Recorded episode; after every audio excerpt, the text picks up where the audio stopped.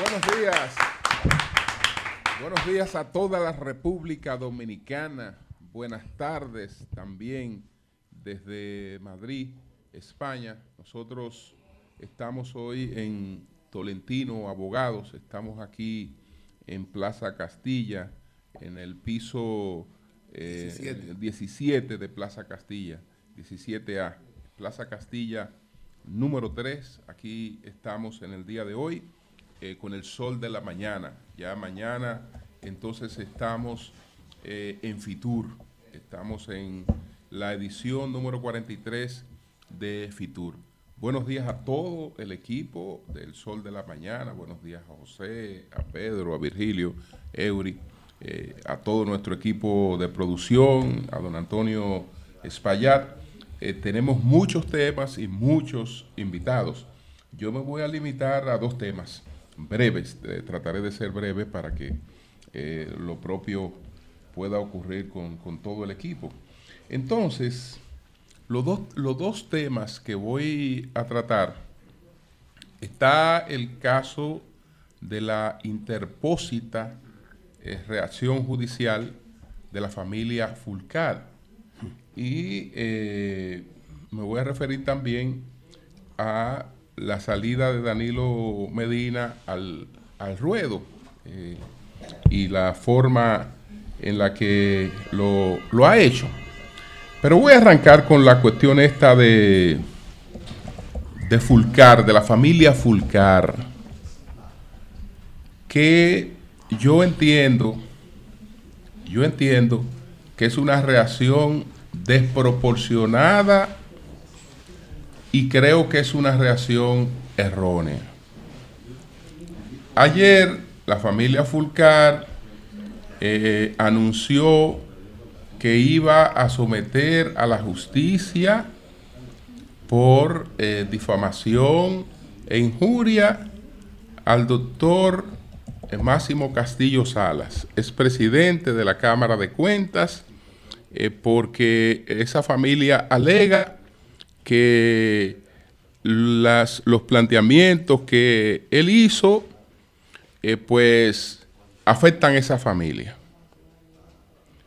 Bueno, esto es lo, lo primero que resulta extraño, y debo decir que cuando hablo de reacción desproporcionada, me refiero incluso hasta la abogada que buscaron para estos fines, la doctora Ingrid Hidalgo, que todo el mundo sabe que es una persona muy respetable en el derecho penal.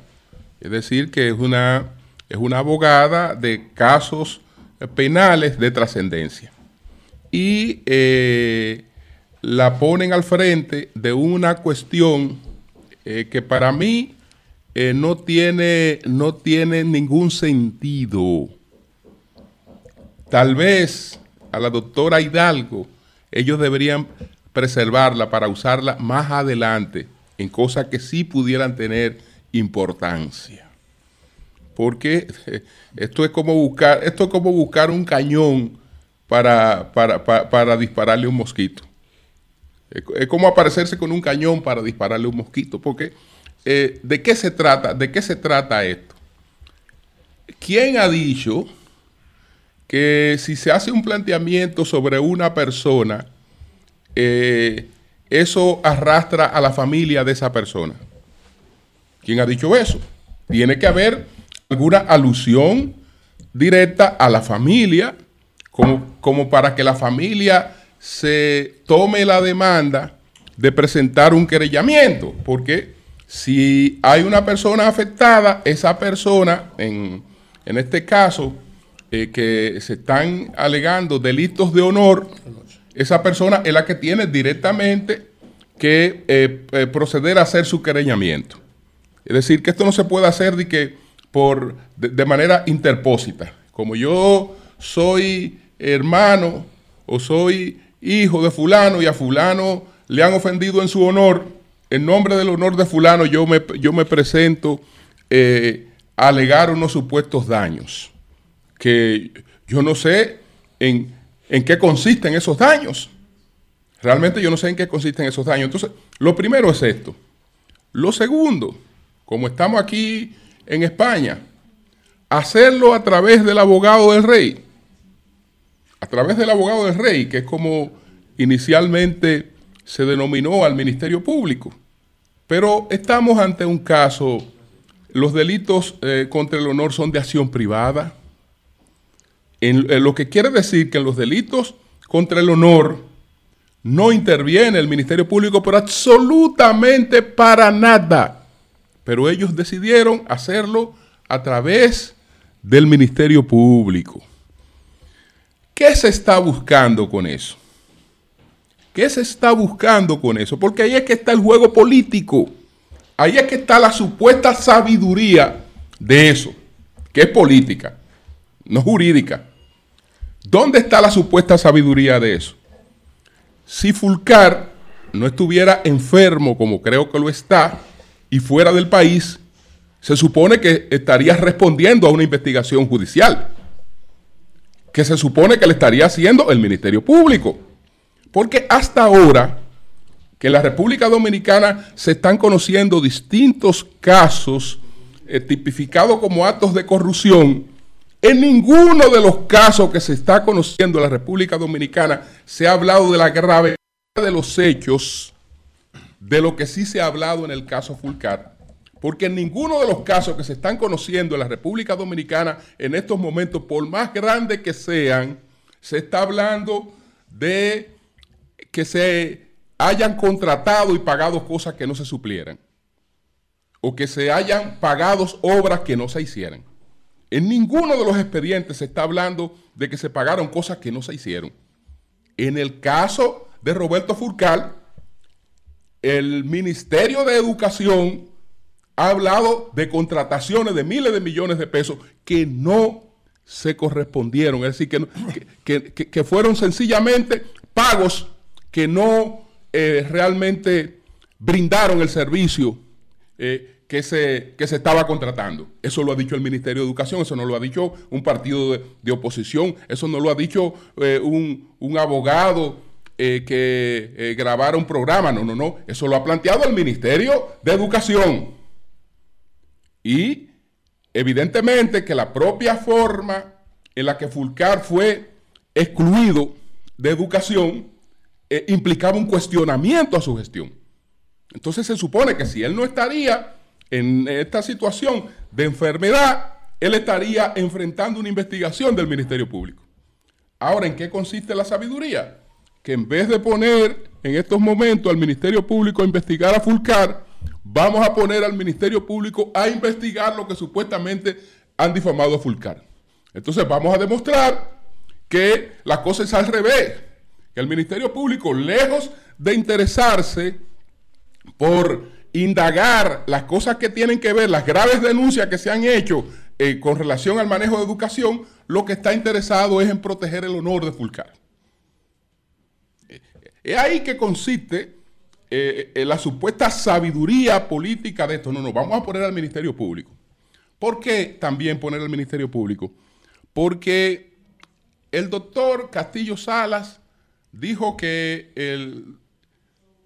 que Fulcar se habría comunicado con agencias de los Estados Unidos y le habría hecho una que otra confesión.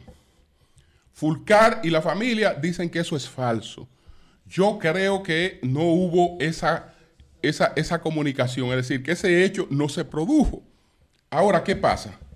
Que para demostrar que el hecho no se produjo, no basta con que yo crea que no se produjo, o no basta con que Fulcar diga que no se produjo. Porque Fulcar diciendo que no se produjo y el doctor Castillo Sala diciendo que se produjo, no hay otra cosa que la palabra de Fulcar contra la palabra de Castillo Salas.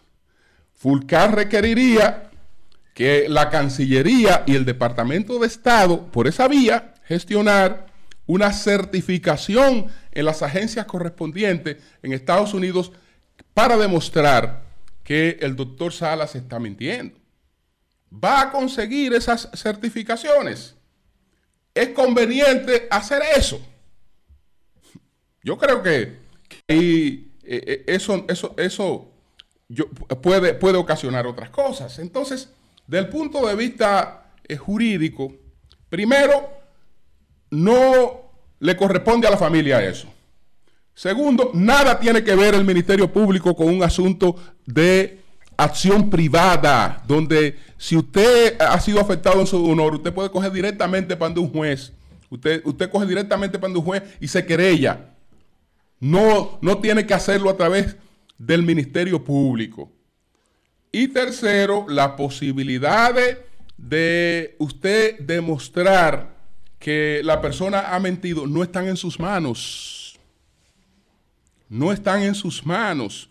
Por demás, se trata de un funcionario público. Fue funcionario público porque fue ministro de Educación. Y es funcionario público porque es secretario sin cartera. Y el funcionario público está expuesto al cuestionamiento. Y el manejo de lo que tiene que ver con el honor, en el caso de los funcionarios públicos, es distinto al caso de las personas particulares. Es muy distinto. Es decir, el espacio que hay Eh, para el funcionario público eh, permite el cuestionamiento.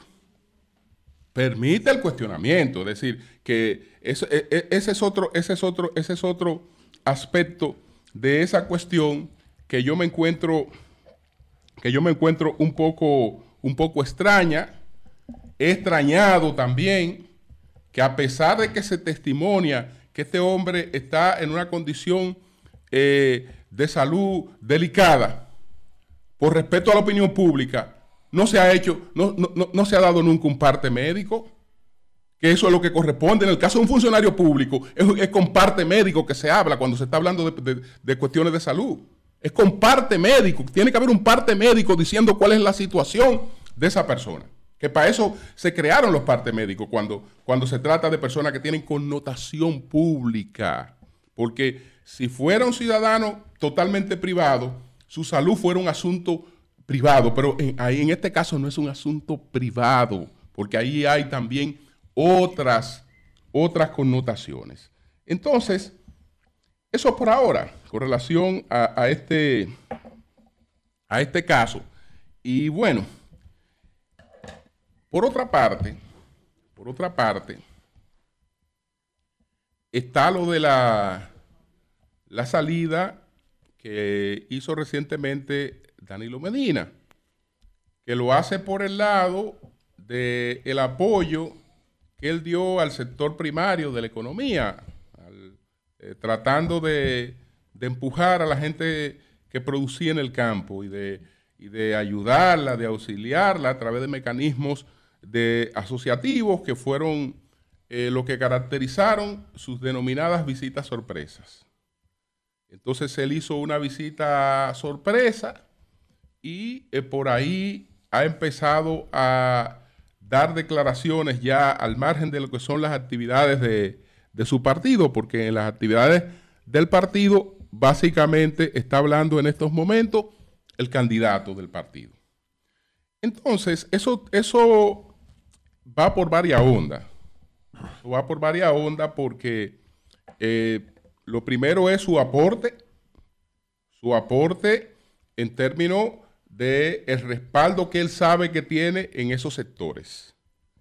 Y eh, la reivindicar una parte de su, de su obra que fue eh, de la que alcanzó mayor reconocimiento, que trata con esto realmente de contrarrestar el... Eh, los factores que eh, se han puesto de manifiesto de manera negativa y que han afectado su imagen eh, y han afectado la imagen incluso de, de, de, de su familia, que, que directamente ha estado eh, implicada en, en, en actos eh, de corrupción, en actos eh, tipificados como, como actos de, de corrupción.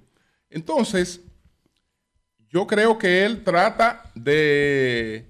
De, de colocar su impronta, de hacer su aporte, de hacer mi aporte, eh, su, su aporte a la campaña, cómo yo eh, por aquí incido, cómo por aquí incremento las posibilidades de mi partido con el aporte de mi persona y con el aporte de mi, de mi liderazgo. Deja también clara, deja también clara que la idea de que no hay ni hay posibilidad de ningún tipo de entendimiento, que es lo que es un político de oposición y que lo que está haciendo es oposición. Eh, por eso estas, estas declaraciones que, que acaba de dar, en la que dice que el gobierno eh, pues, es mucho pico y pala y poca tijera, es decir, que no hay inauguraciones, sino que lo que hay es mucho... mucho pico y pala. Eso básicamente es político. Eso es político. Eso es, eh, eh, primero, dejando, dejando, clara ver, dejando claramente su, su condición de líder opositor. Y segundo, también, eh, tratando de sumar la parte buena de su gobierno, la parte que adquirió mayor prestigio en su gobierno, de, de, de, de, de rescatar esa parte para traerla en beneficio de la candidatura que en estos momentos está promoviendo su organización. Así es que ahí, ahí eh, lo dejo. Buenos días, José, adelante.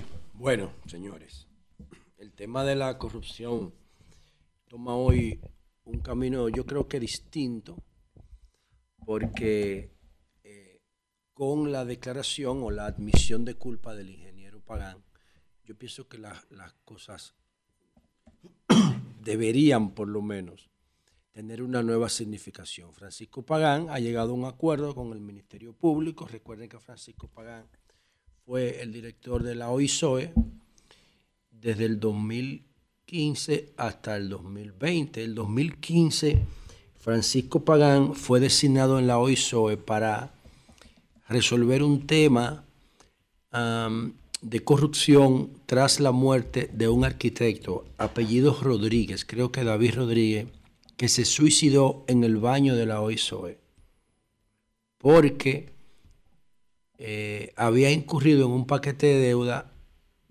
a través de funcionarios de la misma O I S O E con compromiso de pagarle ubicaciones y ese tipo de cosas. Y el tipo escribió una carta y se mató. Eso fue un caso, eso fue un caso que paralizó al país. Eso fue en septiembre del dos mil quince. Bueno, ahí se sacaron un par de condenas para implicados menores. Creo que fueron tres o cuatro, de menos de ninguna llegó a diez años. Y entonces la estructura quedó prácticamente intacta. Nadie fue perseguido, más allá que los mensajeros que hacían los... La, la última milla con, con, con, la, con los ingenieros, que era por el tema de escuela, ¿verdad? Era por el tema de escuela. Sí, la, la, de, la contratación de escuela. La contratación de, de escuela.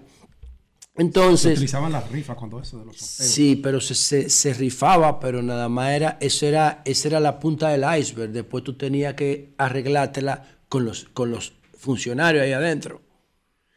Y para que te pagaran, para que te reconocieran las ubicaciones, para que te procesaran todo. Y entonces ese arquitecto, que era de Monteplata, empezó a coger sí. cuarto prestado. David Rodríguez David García. Y José.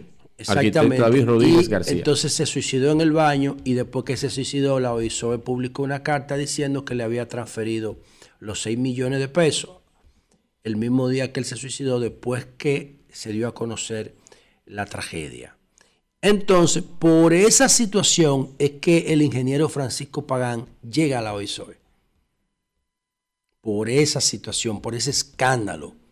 Y cuando llega a la O I S O E, todo el mundo esperaba que hiciera la cosa de manera distinta. Bueno, empezaron a surgir muchísimas cosas ahí adentro, pero no fue hasta que llegó el actual Ministerio Público en que comenzaron a conocerse los detalles. En las acusaciones del Ministerio Público, en las cuales... Pero yo creo que fue la gestión de Pagán que el arquitecto quitó la vida. No, entrando, el ingeniero. Entrando, entrando. Estaba, el ingeniero tenía una él, semana. Él estaba ahí. Eh, sí. Ah, ok. Fue una la semana. Gestión okay. de Pagán. No, sí. no, donde fue... le afectaron fue la gestión de Pimentel Caré. Sí, sí, sí. De Pimentel, final... Yo creo que fue de Pimentel no, Caré. No, no, esto es seguro. Pero él se... Eh, pero eh, fue... fue, no, no, pero él, fue que no era con no, Pagán, era Pagán. No, no, no. No, era Pimentel Caré. No tenía nada que ver con... Era el ingeniero Pimentel Caré, sí, sí. Pagán, pero lo reciben con eso. Sí, exactamente. Como a los cuatro días de estar en la oposición. Pero a Pagán no lo pusieron ahí por obra y gracia del Espíritu Santo. No, no, no, había problemas. Ahí porque los problemas presionaron al gobierno. Sí, Entonces, sí. lo que uno esperaba era que Pagán... Tenía como una semana cuando, una cuando semana, se produjo lo de lo Pagán lo iba a ser distinto. En las acusaciones del Ministerio Público estable, se establece que Pagán eh, no tenía ni siquiera una casa donde vivir cuando lo nombraron en la O I S O E. Era empleado de turismo. Se la había quitado el banco. Era empleado de turismo. Y, el, y, el, y, el, y en sus cuentas empezaron a haber movimientos por dos millones de pesos después que le entró a la O I S O E. Dice la acusación del Ministerio Público. Pero resulta que el señor Pagán, escuchen esta vaina, gastaba, según el Ministerio Público, doscientos cuarenta y cinco mil pesos mensuales en el restaurante Cantábrico. doscientos cuarenta y cinco mil pesos al mes en un solo restaurante. Y entonces dice el Ministerio Público que él no podía explicar eso con un salario, porque antes de eso no tenía ni casa. Lo que, había lo que movió después que lo nombraron a la O I S O E hasta el dos mil dieciocho fueron dos punto ocho millones de pesos. Eso eran sus salarios. Pero parece que a partir de ahí fue que se desacató. Y entonces él mismo admitió que recibió vehículos, dinero público y, perdón, dinero, vehículos y otras cosas que no recuerdo ahora, de parte de empresarios y funcionarios. Y dice que de un funcionario específico recibió diez millones de pesos. El tema es que se ha declarado culpable. ¿Y para qué se ha declarado culpable? Él ha reconocido los hechos que le imputan para, para favorecerse de un principio de oportunidad que establece el Código Procesal Penal en el artículo trescientos sesenta y tres, que yo creo que es una medida excelente de eficiencia procedimental o procesal. Dice Pagán, yo no voy a someterme a, por las cuestiones que sean, ¿no? Creo que son cuestiones de salud, a las audiencias, eh, que son tediosas, que cansan, etcétera. No, no, yo admití eso. Lo que yo no admití fue esto, esto, esto y esto, pero yo admití que me dieron dinero, que me dieron apartamento, que compré un apartamento por treinta y nueve millones de pesos. Y cuando entró al O I S O E no tenía dinero en sus cuentas. Y entonces, ahora, con la admisión de Francisco Pagán, El, este, ese, ellos van a recurrir a la segunda figura del, jue, del, del juicio abreviado, porque hay una que es total cuando la pena no alcanza los cinco años, hay una que es parcial, cuando se ponen de acuerdo en los hechos, no en la pena, la pena la tiene que decidir el juez. Entonces el Ministerio Público lo que ha hecho es que le ha pedido a la, al juez cinco años de prisión para Francisco Pagán. Tres de ellos o dos de ellos suspendidos, dos de ellos suspendidos. O sea que Francisco Pagán debería pagar tres años en prisión. Ya él lleva, ya él lleva casi los tres no, casi durante dos, el proceso. Casi dos. Porque... Lo que duró en prisión más lo que lleva con el arresto domiciliario. Se computa todo. Sí, pero no son dos. No son dos, porque do, doy algo, no, doy algo. Fue en el dos mil veinte. Sí, no pudo haber, y al final es el dos mil veinte. No, es que no hay forma de que sean tres. Él te, no, él, ah, recuerda que Pagán lo, lo, lo apresan como a los cinco meses, cuatro detrás de este gobierno. Por eso, Por eso entonces fue a los ocho meses, fue, a lo, fue al final del dos mil veinte. Correcto. Porque este gobierno entró en el mes ocho. Correcto. Entonces a él lo debieron apresar a principios del dos mil veintiuno. En diciembre.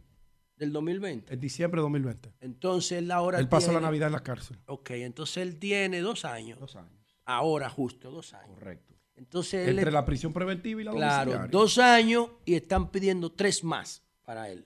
Están pidiendo cinco. El juez no tiene que hacer eso.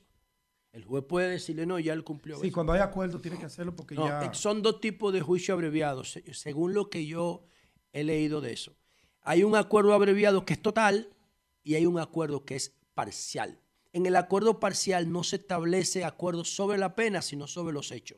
La pena la decide el juez a solicitud del Ministerio Público. Entonces, lo que habría que ver es cuánto le van a, a dictar a Pagán, que viene colaborando con las autoridades antes de declararse culpable, ¿verdad? Es que cuando viene hay, colaborando no, antes de declararse lo, culpable. Lo que pasa, José, es que cuando ya hay un acuerdo entre el Ministerio Público y, y, y, y el acusado, el juez lo que tiene que homologar. No, no, no, en este caso no. Sí, sí, es no, así. no, depende. Si el juicio es, si el juicio abreviado es total, se discute la pena y, el, y la imputación.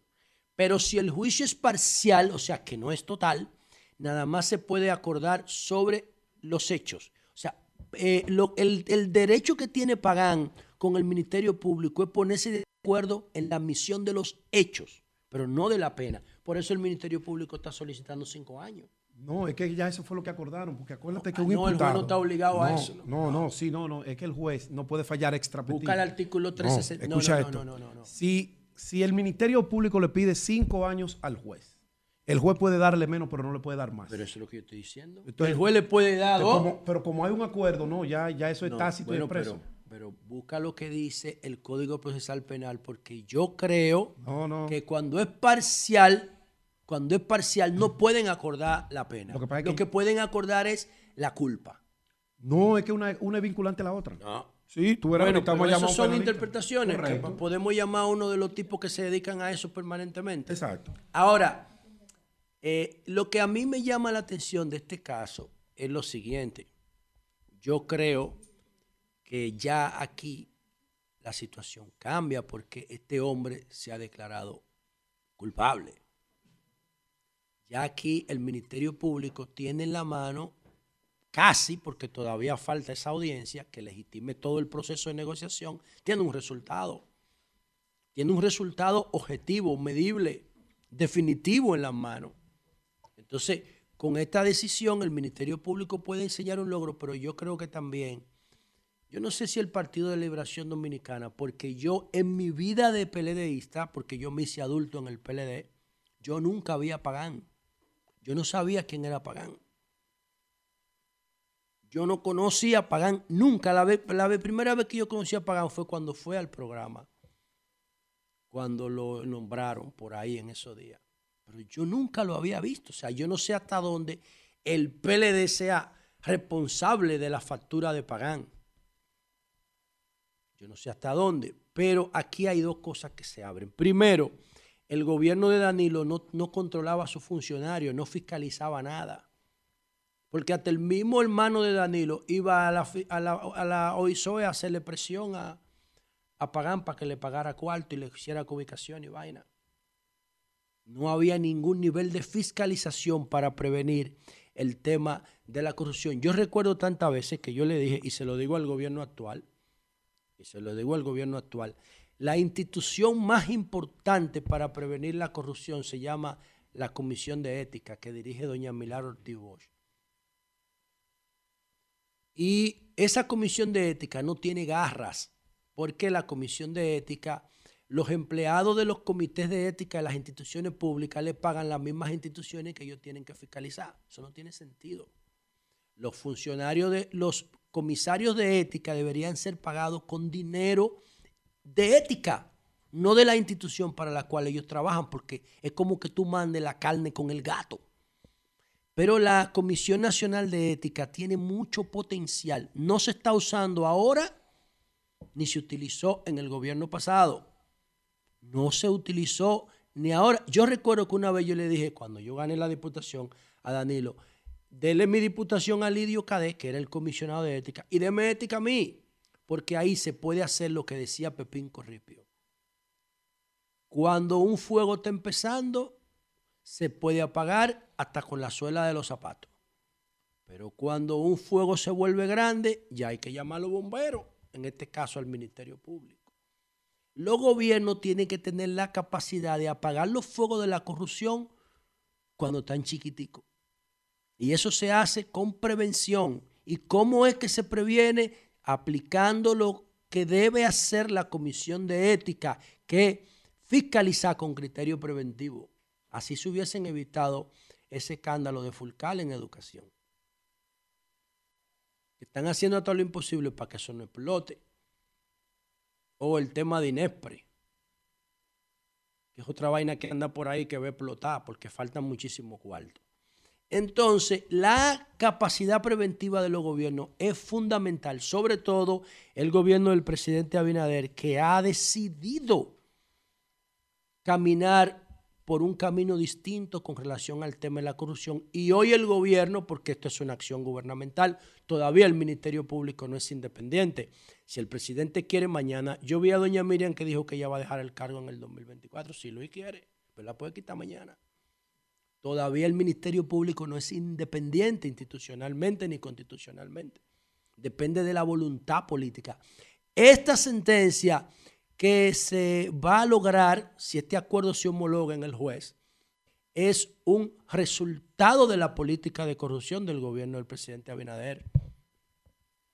Ahora, yo considero que por el otro lado, el Partido de la Liberación Dominicana tiene que pedirle disculpas a la sociedad por el comportamiento de ciertos funcionarios, aunque reitero que para mí, yo no sé si Pagán pertenece al P L D. Sí, claro, es de los fundadores. Bueno, era muy no cercano a, a, al profesor Juan Bosch. Yo nunca lo vi en mi vida. Que era, era un ejercicio técnico.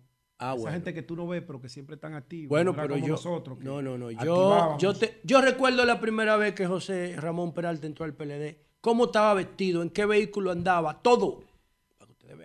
Todo, yo lo recuerdo, como ahora. Pero él era, él era. Ahora, yo no conozco a Pagán. Nunca lo conocí, no lo vi ahí dentro, en ningún intermedio, en ninguna reunión, en nada. Y toda mi vida, yo me fui del P L D, señor, y diez años después yo tenía una oficina cerrada ahí. Oigan lo que le estoy diciendo. O sea, yo estoy hablando de que yo conozco a prácticamente. Después que Julio se fue, yo entré. Pero él sí era del P L D, fundador. Pero si era Bajo fundador, perfil. entonces si era fundador y lo sigue siendo. Claro, no lo han votado ni Ah, pues mira, Pedro, tú me estás dando un buen Él no era de la dirección pie central. de apoyo. Entonces el P L D debe pedirle disculpas a la población tras la aceptación de culpabilidad del ingeniero Pagán.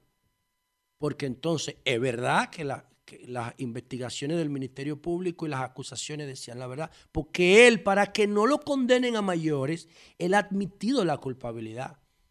Se le ha llegado un acuerdo con el Ministerio Público diciendo, yo hice todo lo que ustedes están diciendo ahí, menos estos cheques, estos que están aquí no, de este empresario. Pero todo lo demás sí, yo lo cogí, por favor, trátenme bien, porque yo estoy enfermo, porque me estoy muriendo. Entonces el Ministerio Público lo ha chanceado, le ha dicho, ok, ven tú y otro que se llama Christopher. Entonces díganme todo lo que ustedes saben, que yo le voy a decir al juez que lo trate bien para yo tener un resultado. Yo creo en ese tipo de justicia. Y voy más lejos para que ustedes vean que esto no es personal. Pero, pero don Aquiles, y con esto termino. Don, don, don Aquiles no ha hecho acuerdo con el Ministerio Público. Bueno, pero Aquiles... No, no, no. El, el, no, no ha hecho, no, no. no. Yo te lo digo de... de, de pensé que lo había hecho. No, no. Bueno. Quienes, quienes acordaron ayer fue el empresario Suriel, eh, otra persona que no había sonado mucho, pero es del sector empresarial, no era funcionario. Pero yo, yo creo en lo siguiente. Ya hay un resultado fuerte en el caso de la O I S O E porque... se declaró culpable el principal acusado, ¿verdad? Ok, ahora lo que hay que hacer es meter a Pagán tres años preso. ¿Para qué? ¿Qué gano yo con que una gente esté preso, privada de su libertad? Venganza. Bueno, como a mí no me anima la venganza, eso para mí es un disparate. Yo prefiero que, que, que, que Pagán devuelva todo lo que se robó y que le den una sentencia moral. Mire, devuelva todo lo que se robó, que usted lo que un ratrero. Páselo cuarto. Ahora, esto te, usted va a tener una sentencia moral, no, no penal, porque yo no hago nada con usted muriéndose en la cárcel, porque ya yo le estoy afectando su dignidad humana que no está comprometida con su comportamiento. Usted tiene valores, aunque usted sea un ratrero. Esos valores yo se los voy a preservar. Ahora, esta sentencia dice que usted no puede participar más nunca en su vida en una actividad política, ni en una actividad de, de, de, de, de servicio público. No puede colaborar con ningún partido, con ningún candidato, no puede presentarse a un cargo. ¿Usted está de acuerdo con eso? Entonces, si usted firma eso, yo le elimino la cárcel, porque yo no hago nada con, con Pagán preso. Yo prefiero que esa sentencia sea moralizante, porque así los demás políticos nos vemos en el espejo de, de, de Pagán y decimos, wow, nos van, a, nos van a descojonar moralmente si nosotros incluimos en cosas ilícitas. Una vez que el funcionario corrupto entra a la cárcel y se adecúa al entorno, corrompe la cárcel. Lo único que hace un político, un rico preso, es que corrompe la cárcel, porque a un guardia de seguridad penitenciario que gana dieciséis mil pesos, él le da veinte mil por atrás y lo pone a trabajar para él. Le mete droga, le mete mujeres, le mete comida, le mete televisor, teléfonos celulares, toda la vaina. Y por eso yo creo que nosotros no hacemos nada con Pagán en la cárcel y tenemos que quitarle lo que se robó, que él dijo ya que se lo robó, no soy yo, y dejarlo en libertad como un muerto ético y moral. Bueno, son las, aquí en España, las doce treinta y seis minutos. Me imagino que estamos hablando de las siete treinta y seis minutos. Vamos a hacer una pausa.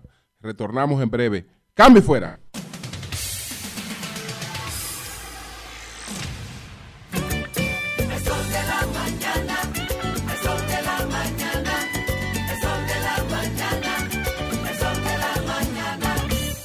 Señores, continuamos con el Sol de la Mañana desde Madrid, España. Nosotros hoy estamos en Tolentino Abogado, aquí en la Plaza Castilla, número tres, en el piso número diecisiete. Ahora vamos a conversar vía telefónica con el doctor Máximo Castillo Salas, el abogado, es presidente de la Cámara de Cuentas de la República Dominicana, que ayer la familia Fulcar anunció eh, que lo iba a demandar por difamación e injuria. Buenos días, doctor. ¿Cómo está usted? Muy buenos días, don Julio. Muy buenos días, ti, don Julio. A ti, a Eury y a todo el a Eury y al Sol de la Mañana. Staff del Gracias, Sol de la Mañana. Sí. Eh, eh, Máximo, ¿cuál es la tu reacción frente a este anuncio que, que hizo ayer la La familia, la familia Fulcar, eh, de que te sometería por afectar el honor de, de esa familia? Bueno, ya esa, bueno, ya esa demanda nosotros le estábamos demanda, nosotros le estábamos anunciado anteriormente, anunciado anteriormente. Sí. Entonces, nosotros estamos preparados, nosotros estamos preparados para ir a, a los tribunales, para ir a, a los tribunales. Ok, el equipo de abogados nosotros está listo no solo para realizar la no defensa mía, realizar la defensa mía conjuntamente conmigo, sino cualquier otro y no cualquier otro tema que ellos pudieran introducir en la demanda. Introducir en la demanda. ¿Tú crees que, que, que ahí se configura el, esta... digamos, esta afectación del, de, de, del honor? Eh, estamos hablando de la injuria, estamos hablando de la calumnia, estamos hablando eh, de la difamación. Adelante.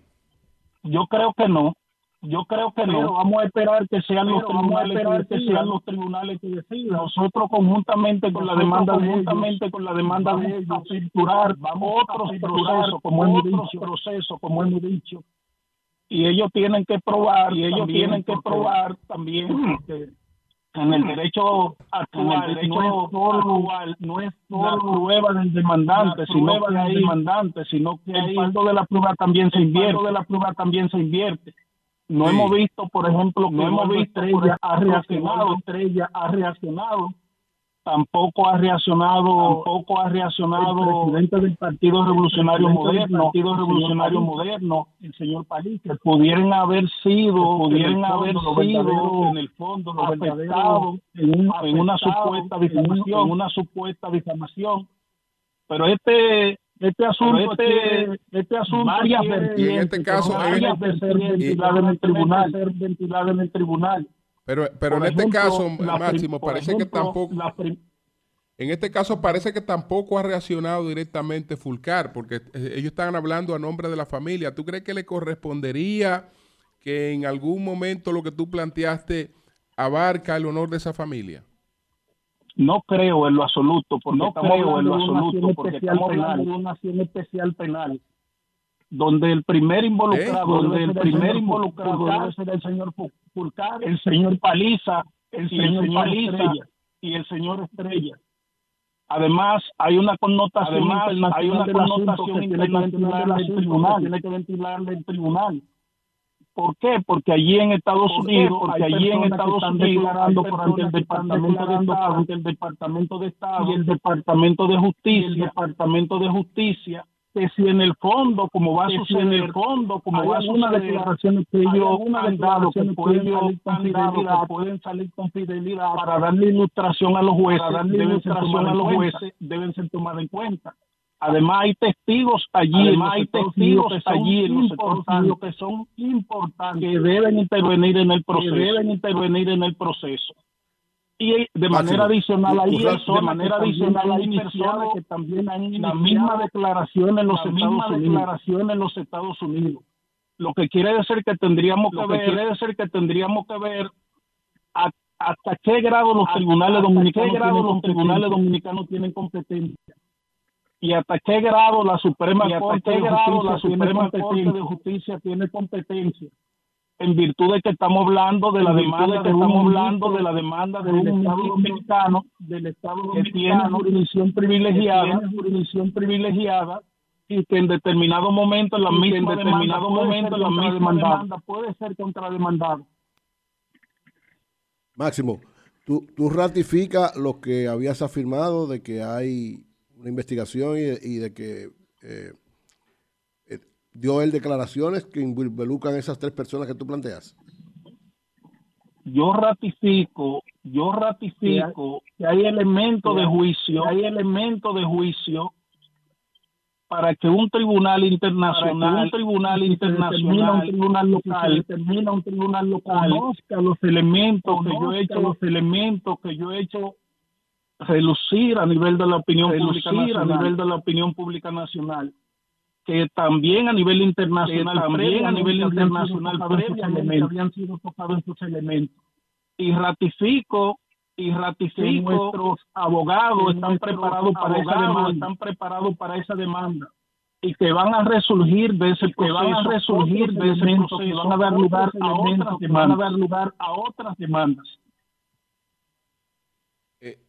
Máximo, el hecho de que un, un asunto que es de acción privada se eh, quiera canalizar a través del Ministerio Público, eh, ¿cómo tú lo interpretas? Bueno, un asunto de acción privada, bueno, un asunto de acción privada canalizado a nivel del Ministerio Público va a depender de la forma como se apodere el tribunal, forma como se apodere el tribunal, el tribunal local tiene competencia para ello, tiene competencia para ello, porque hay la acción privada y la acción porque hay la acción privada y la acción pública.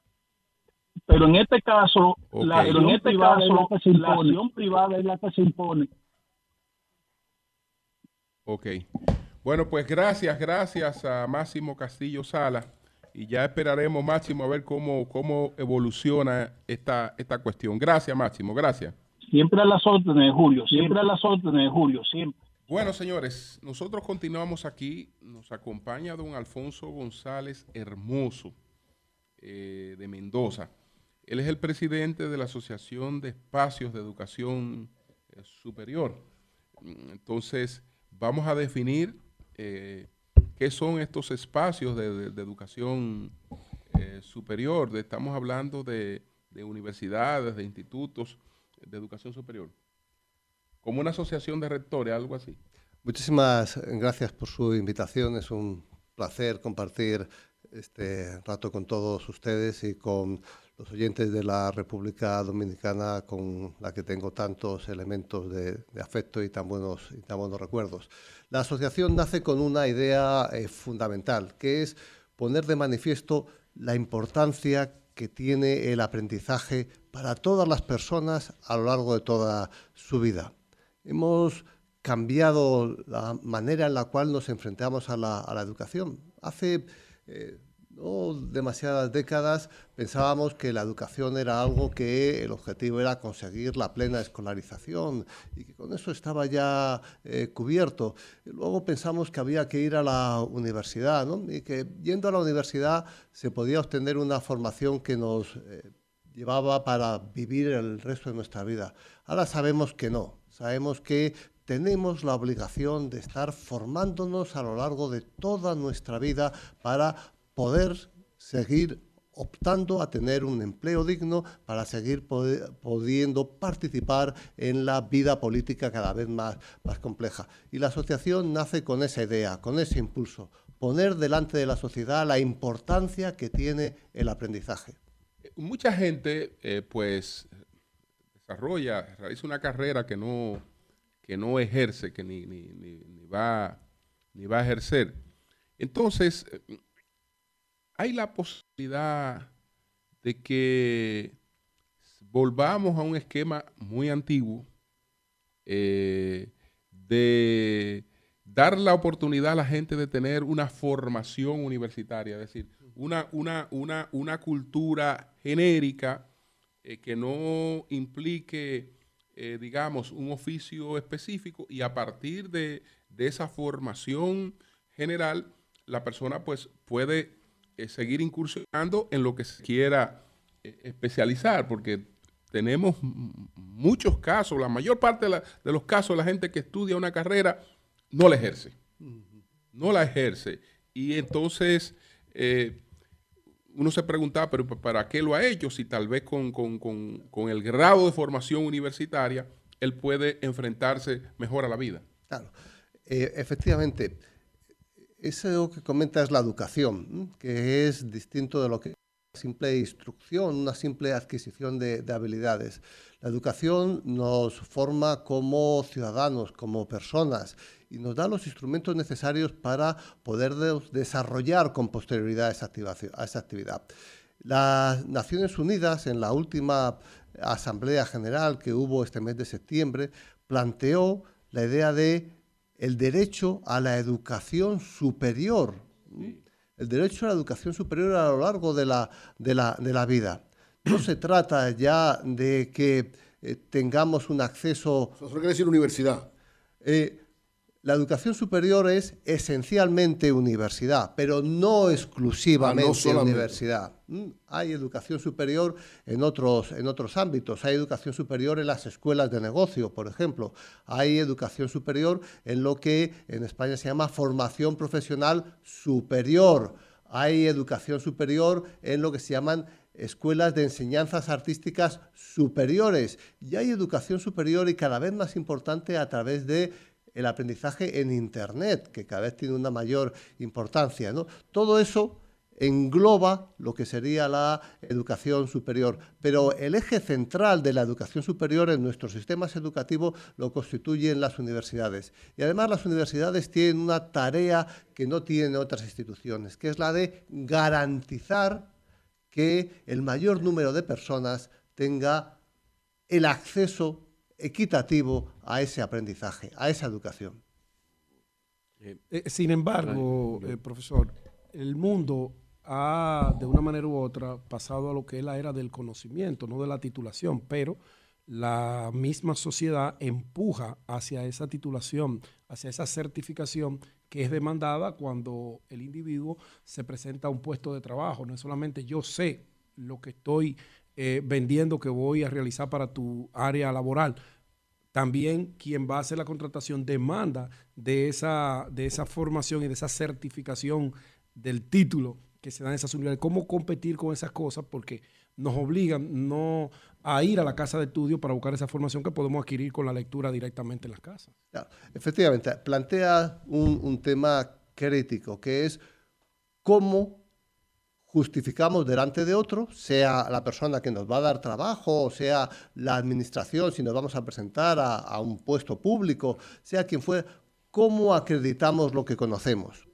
Tradicionalmente, eso se ha hecho hasta ahora a través de los títulos oficiales. Uh-huh. Las universidades daban títulos oficiales, pero eso se está resquebrajando. Cada vez más los empleadores lo que quieren es que se les explique qué es lo que sabes hacer, no qué título tienes. Y solo en la medida en la que el título se corresponda con algo que efectivamente sepas hacer, irá teniendo validez. Bueno, ¿quiere eso decir que la titulación irá perdiendo importancia cada vez más hasta poder desaparecer? ¿Piensa usted? Las titulaciones como las hemos entendido hasta ahora mismo, de títulos oficiales con una duración prolongada de tres, cuatro, hasta seis años, salvo en aquellos sectores en los que sean profesiones reguladas, profesiones que para ejercerla sea necesario tener ese título, están amenazadas. Porque lo importante no es el título, lo importante es lo que tú sabes hacer. ¿Y cómo lo acreditas? Pues lo puedes acreditar a través de un título oficial, o a través de una experiencia acreditada, o a través de otros títulos. Cada vez hay más empresas, eh, sobre todo en el mundo de la tecnología, que son las que dan las certificaciones que habilitan a la gente a acceder al puesto de trabajo. Los, eh, los estudios sobre las tareas o las ocupaciones que el mercado laboral internacional demanda en un mundo globalizado indican que las carreras tradicionales, exceptuando unas otras como la medicina, que tiene que ver con la salud del ser humano, están entrando, como bien hemos dicho, en un desfase. ¿Cuáles son las nuevas currículas que hay que ingresar precisamente en esos datos que usted dice para poder garantizar o, o certificar cuáles serían las profesiones del futuro, de los próximos años? ¿Qué va a ser el ser humano? ¿En dónde nos vamos a diversificar? Perfecto. ¿Qué estudiar? Para los que nos escuchan, que son más jóvenes. Pues hay varios eh, elementos que, que afectan. En primer lugar, que aprendemos en la universidad, aprendemos en la escuela de negocios, aprendemos en sitios formales, en una mesa, con un pupitre, pero también aprendemos en otros espacios. Y cada vez es más importante unir lo que se aprende realizando una actividad.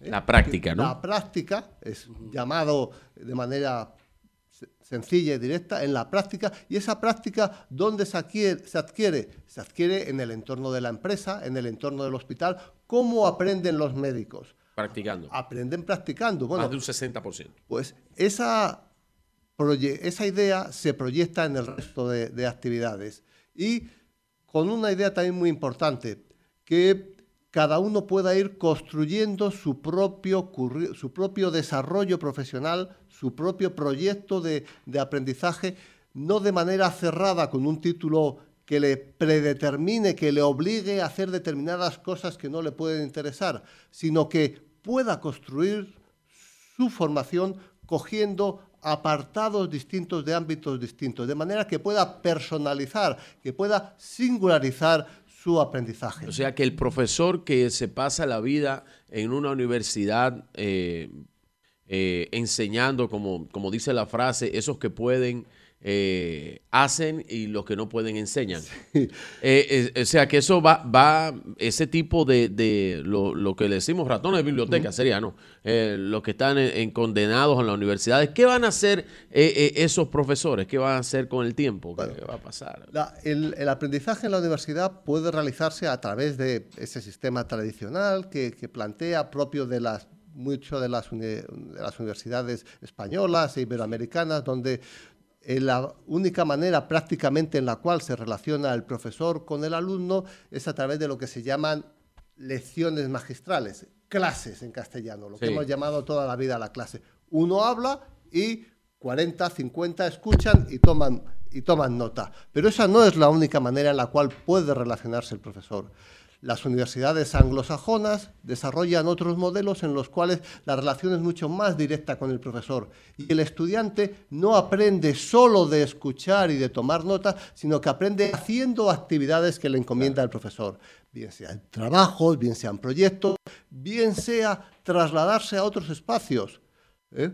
trasladarse a residencias de personas mayores para poder tener conocimiento, trato con ellos, realizarse lo que decíamos a los hospitales de manera tradicional, realizarse a las bibliotecas. Está cambiando la manera y el profesor deberá de cambiar la manera en la cual se enfrenta a sus estudiantes. En algunos casos, cada vez menos podrá valer esa estructura tradicional de la clase, ¿eh? y cada vez más habrá que ir incorporando otras maneras en las cuales Julio. el estudiante tenga un aprendizaje que le sea significativo, que le valga para algo y que sea haciendo. José. Um, en el año de mil novecientos noventa y cinco, yo creo que fue en el noventa y siete, una tecnología de inteligencia artificial de, de I B M, le ganó una partida a un maestro ruso de ajedrez, claro. Kasparov. Esa inteligencia artificial se llamaba DeepMind. Bueno, han pasado ya cuánto tiempo del noventa y cinco para acá, casi treinta años, ¿verdad? Uh-huh. veintisiete años. Entonces, en el día de ayer, Bill Gates, estaba, el fundador de Microsoft, estaba conversando en la red de Reddit, con, en, el, en la sección de pregunta a lo que quiera de Reddit, una aplicación uh-huh. de periodismo colaborativo más, de la más importante del mundo. Y le preguntaron a él que cuál era la principal tendencia de este año dos mil veintitrés. Y él dijo eh, que no le veía mucha potencialidad inmediata al metaverso de Facebook ni a, a la realidad aumentada. Pero sí, él creía que la inteligencia artificial lo iba a cambiar todo. Estamos hablando de treinta, casi treinta años después. Y entonces su empresa, que se llama Microsoft, acaba de hacer una inversión de diez mil millones de dólares en, un, en una empresa de inteligencia artificial que se llama OpenAI, que tiene un chat de cascada que se llama G P T. Ese chat es capaz de resolver las preguntas de cualquier estudiante, de cualquier grado, de cualquier escuela del mundo. Y cada respuesta que ofrece ese chat es original.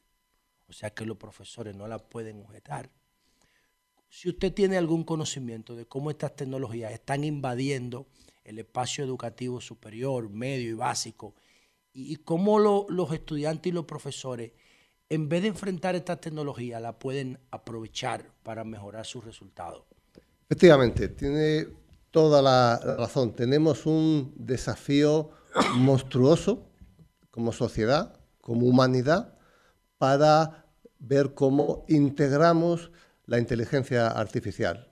Es un, una grieta que se nos ha abierto delante y que tenemos que ver cómo somos capaces de construir puentes para que esa grieta eh, no nos hunda y que sea un instrumento que nos ayude a generar una sociedad más justa. En el ámbito de la educación, la inteligencia artificial todavía tiene muy poca implantación. Llevamos pues prácticamente los mismos años que, que comentaba, veinte, veinticinco años, hablando de algo que se llama eh, aprendizaje adaptativo, que es intentar utilizar la inteligencia artificial para que cada estudiante aprenda lo que se le, mejor le vendría a él de acuerdo con lo que él previamente sabe y sus maneras de aprender, pero eso va, va muy, muy despacio. Efectivamente, el desafío que se plantea ahora y que, y que ha supuesto la apertura y la promoción de ese canal de inteligencia artificial que dice es, es enorme.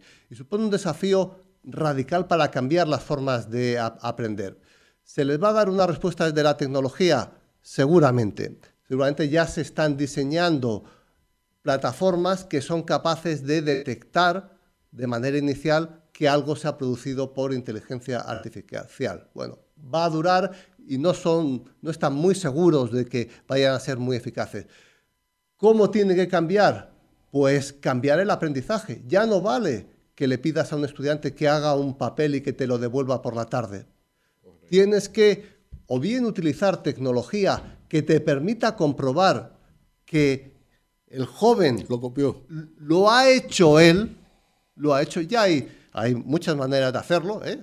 Bueno. Con un sistema tecnológico sabe controlar cuándo son las pulsaciones. Se llama, el principal se llama double checker, o sea, sí, tú metes checker, el texto ahí y, y el texto te dice, dice qué parte no es original, pero ya ChatGPT cambia. Eh, el problema es que no, no, estaba, no estaba refiriendo a los sistemas de control de plagio. Oh, que, ah, que eso es lo que okay. yo digo. Que esos funcionan, sí. pero no funcionan con la inteligencia artificial. No, no funcionan. Pero sí hay tecnología que permite saber con inteligencia artificial si el chaval de la inteligencia artificial lo ha copiado o si lo está escribiendo. ¿Por qué? Por la cadencia de las pulsaciones, por wow. el, el tiempo. O sea, hay contramaneras que se irán implantando, pero eso no es lo importante. Lo importante es que nos obliga a reflexionar sobre cómo queremos que aprendan nuestros jóvenes y los no tan jóvenes. Sí. Euro, o, quizás si eso, o quizás si la educación debe girar en torno a que los estudiantes aprendan a utilizar correctamente estas herramientas. Por supuesto. Y no a negárselas. Por supuesto. No se les puede negar. hay una cosa que se llama la alfabetización digital, ay, que, ay. que presumimos que los jóvenes saben utilizar la tecnología, y eso es un auténtico disparate. Los jóvenes son usuarios, pero no dominan el uso. Uh, eso sí es importante. Hace falta algo que se llama la alfabetización, y las escuelas y las universidades deben de incorporar como un elemento esencial, igual que enseñamos a los jóvenes cómo tienen que conducir o cómo tienen que proceder para atravesar una calle, cómo deben de relacionarse con las tecnologías. Eso es esencial. Wow. Que... ¿Usted conoce, usted conoce alguna escuela media, básica o superior que esté ofreciendo un contenido, un programa de aprendizaje tecnológico para sacar sí. mayor provecho de la tecnología? Están en este momento cualquier eh, instituto, cualquier escuela de, de referencia o en, en España, en la República Dominicana lo, lo desconozco, tiene integrados programas de alfabetización digital. No hay. Programas en los cuales a los estudiantes, igual que se les enseña de chiquititos a leer, se les enseña cuál es la relación que deben de tener con, con la, la tecnología. Esa, sería esa, brutal. Sí. A propósito de eso, a propósito de eso, una de las discusiones que hemos estado teniendo con el avance que está teniendo eh, lo tecnológico y la posible sustitución de las computadoras hasta del pensamiento, dicen algunos. Diablo, Evelyn. Sí, no, esa es la discusión que hemos estado teniendo. O sea, llegará un momento donde las computadoras van a poder pensar con nosotros. Yo digo esto, en el plano del proceso enseñanza-aprendizaje, ¿siempre será necesario el profesor o por, habrá posibilidad? Por supuesto. Oíste, José, ¿habrá posibilidad en algún momento de que, Habría que una, una computadora sustituya a los profesores? No, no, no. Allí hemos, habremos destruido la educación y creo que habremos destruido la sociedad.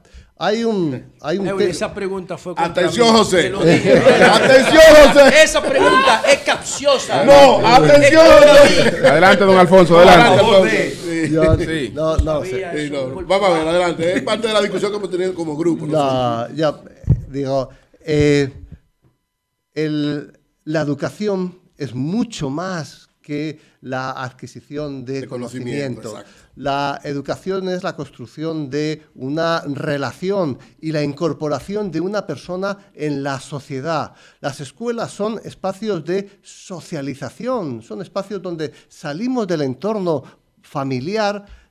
En no todos los casos tenemos la suerte de que sean entornos placenteros y vamos a un espacio donde todos somos iguales y donde se nos enseña cómo vivimos en sociedad. Eso es imposible que se realice si no es a través de la intermediación de otro ser humano. Eso nunca lo van a poder hacer la, las máquinas. ¿Van a poder las máquinas ayudarnos a aprender? Sí, y a mucho. Instruirnos sobre todo, pero no educarnos. Sí, y mucho, pero nunca a sustituir. Hay una tensión, una tensión. Pero en el trabajo sí. Eh, En, el, en los trabajos hoy por hoy, lo que se van produciendo hoy por hoy es una, lo que se llama en la economía clásica una destrucción creativa y que, sí, ca, ca, Schumpeter, efectivamente, efectivamente, y que eh, cuando se destruye algo emergen nuevas tecnologías. Todavía hemos vivido en esa situación. Ahora lo que se plantea es que seguramente lo que haya que reducir, y hoy mismo hay un debate en España muy vivo en torno a la reducción de los cinco días de trabajo.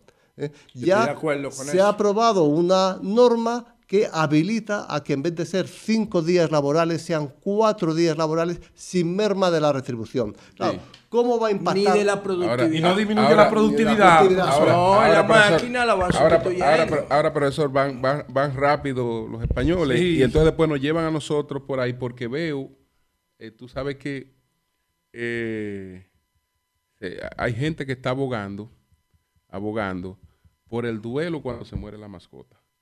Es decir, que al dueño de una mascota se le den su día de duelo. En el país está abogando. No, no, porque ya eso es un tema psiquiátrico. No, no, no, no es psiquiátrico. No, es un tema psiquiátrico. Que se dé... Digo, a Origen le murió un gato y duró tres días llorando. A Origen le murió un gato. Una semana. Bueno, pero entonces... Era de la familia. Los espacios... Bueno... Oye, pues muchas gracias. Llora por el gato este. Muchas gracias, muchas gracias, don Alfonso. Brillante, brillante, brillante, brillante, Alfonso. Buenísimo. Le felicito. Se le nota, se le nota que es un educador. No, yo quiero mi perro. Sí, sabe de eso, sabe de eso. Se le nota que es un educador. Alfonso, brillante. Un placer. Muy bueno. Pues señores, vamos a hacer una pausa. A todos los dominicanos. Gracias, gracias. Vamos a hacer una pausa. Cambio y fuera. Bueno, señores. Está con nosotros nuestra anfitriona, va a conversar en unos minutos con nosotros. Tiene un flow nuevo ahora, de año. Qué mujer tan bella y elegante, Dios así mío. Es, así Qué es. representación de la belleza dominicana. Así es. Así es. Gracias, con ella, ella tiene un flow con nuevo. Ella, no, no. Con ella, vamos flow. A, con ella vamos a conversar en breve, pero escuchemos a don Virgilio. No, yo quisiera hablar con ella mejor. Sí. No, pero don Virgilio no habló ayer. Adelante, no, hombre, me bajaste la nota. No te preocupes, le vamos a dar tu tiempo, Pedro. Hablando es que uno se entiende. Gracias a todos los que nos escuchan a través de este Sol de la Mañana, de Sol ciento seis punto cinco, R C C Media, la Catedral de la Opinión, desde Madrid, España. Estamos acá para Fitur, estamos en la oficina de Tolentino, aquí está la jefa de esta oficina, mi mano izquierda, y qué bueno, qué bueno que están eh, con nosotros. Hoy la temperatura está buena, el sol está afuera, no hace frío. Para los friolentos, dicen que en Santo Domingo está dieciocho grados, estamos viendo eso así, eh, es extraño. Que Constanza bajó a dieciocho grados, hay un frío polar que está, ¿a cuánto bajó? En, en Constanza, en Valle Nuevo estaba siete, en Constanza, y en Santiago estaba cinco, en Santiago catorce, varios, en el distrito estaba dieciocho. Sí, varios temas que tratar, voy a ser breve. Hoy es martes, Virgilio. Lo primero, lo primero, hoy, hoy es martes, ni te cases, ni te embarques, ni de tu familia te apartes. Bien. Ni de la pizarra. Y la pizarra, la pizarra que no está aquí porque Eury Cabral me la escondió. No te la Quiero decirles eh, que la pizarra, el martes de pizarra, nos vemos allá en Santo Domingo porque hay muchas... muchas cosas que tenemos que ir contabilizando en el ambiente político. Quiero, lo primero es eh, decir, ustedes sabían que España es el país eh, número dos para la República Dominicana, ya que estamos aquí en Abogados de Extranjería. Estos eh, datos me lo compartió ayer el buen amigo eh, Carlos de la Mota y me dice que España pues tiene unos ciento ochenta y seis mil trescientos noventa y cinco dominicanos eh, que se registran acá. Eh, Estados Unidos es el primero porque tiene más de dos millones de, de dominicanos. Eh, Puerto Rico es el tercero con unos cincuenta y tres mil setecientos tres y Italia eh, es el cuarto. Yo creía que Italia era un poco más hacia abajo, pero veo que Italia es el cuarto, luego Canadá, Chile, Países Bajos. Para los que no saben lo que es Países Bajos, nosotros decimos Holanda, pero eh, Países Bajos, Venezuela, Francia, eh, Alemania, eh, Reino Unido en el once, Alemania, Panamá, Suiza, Islas Vírgenes, Curazao, Aruba, México y Austria. Y Austria. Oh, tenemos dominicanos en Austria, que hay en tres mil seiscientos ochenta y nueve dominicanos. ¿Tienes el número de Panamá? Registrados, sí. En Panamá tenemos seis mil. Eh, ciento cuarenta y uno, seis mil.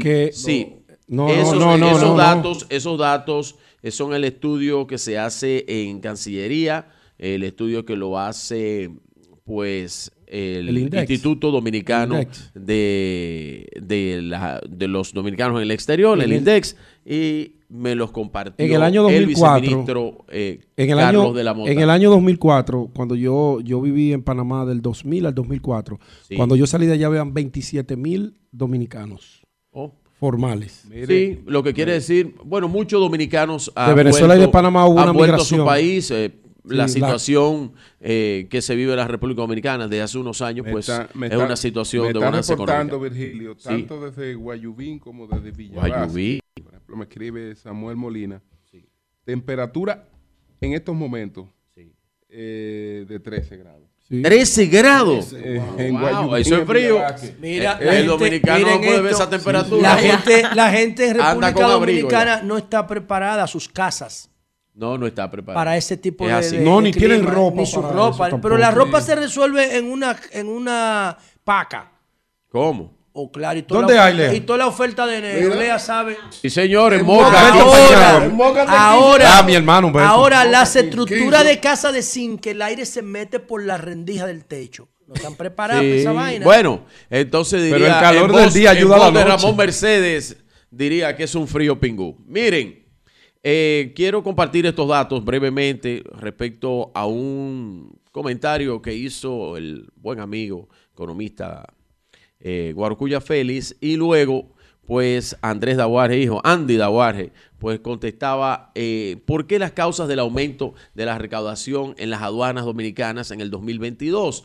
Eh, Guarucuya había dicho que lo que había afectado la recaudación de las aduanas en la República Dominicana tenía que ser por eh, primero por el aumento, decía él, de los precios de los productos y la alza de los fletes, y por otro lado dijo también que el aumento generado por la inflación importada eh, dolarizada, ¿no? Y entonces en este estudio de Andrés Dawarge dice que de los treinta y ocho mil novecientos treinta y dos millones eh, que se recaudaron en la aduana, solamente, solamente unos cinco mil setecientos diez fueron por el aumento del alza de los fletes.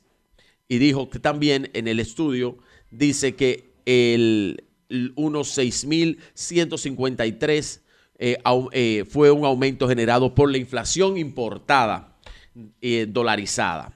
La otra parte, unos treinta y seis mil ciento noventa y seis, o sea, de los treinta y ocho mil, unos treinta y seis mil ciento noventa y seis fueron el aumento derivado del incremento del volumen y el cambio de la estructura de las importaciones y la reducción de elevación en la importación eh, de eh, productos aduanales. Lo que quiere decir eh, que lo que se ha visto dentro de las aduanas dominicanas, como otras más también del hemisferio, ahí mismo Colombia, Bolivia, Guatemala, que él hace la comparación en su estudio, Uruguay, Perú, Argentina, Panamá y Paraguay, Chile y México, bueno, pues tiene que ver en el caso de la República Dominicana, pues con un aumento derivado del incremento del volumen y también una reducción de la evasión y una eficiencia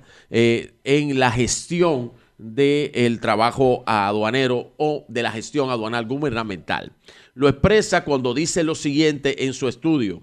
Dice, cuando se computan los efectos de las tres causas hasta ahora analizadas, eh, de la apreciación del peso y, los, eh, y establece aquí las cantidades que dije, eh, se tiene que eh, se tiene los tres que suman dos mil setecientos treinta y cinco millones. Sin embargo, las recaudaciones aumentaron unos treinta y ocho mil novecientos treinta y dos millones. ¿A qué podemos entonces achacar el incremento eh, restante? Bueno, dice él que los treinta y seis mil ciento noventa y seis punto cinco millones al aumento del volumen de las importaciones, a cambios importantes en la estructura de las importaciones y finalmente a mejoras de la administración aduanera que se hayan traducido en una reducción de elevación. Por ejemplo, si utilizamos el incremento del trece punto cincuenta y cinco en el número de contenedores importados en el dos mil veintidós con relación al dos mil veintiuno, como Eh, del aumento en el volumen importado, se podría inferir que este último generó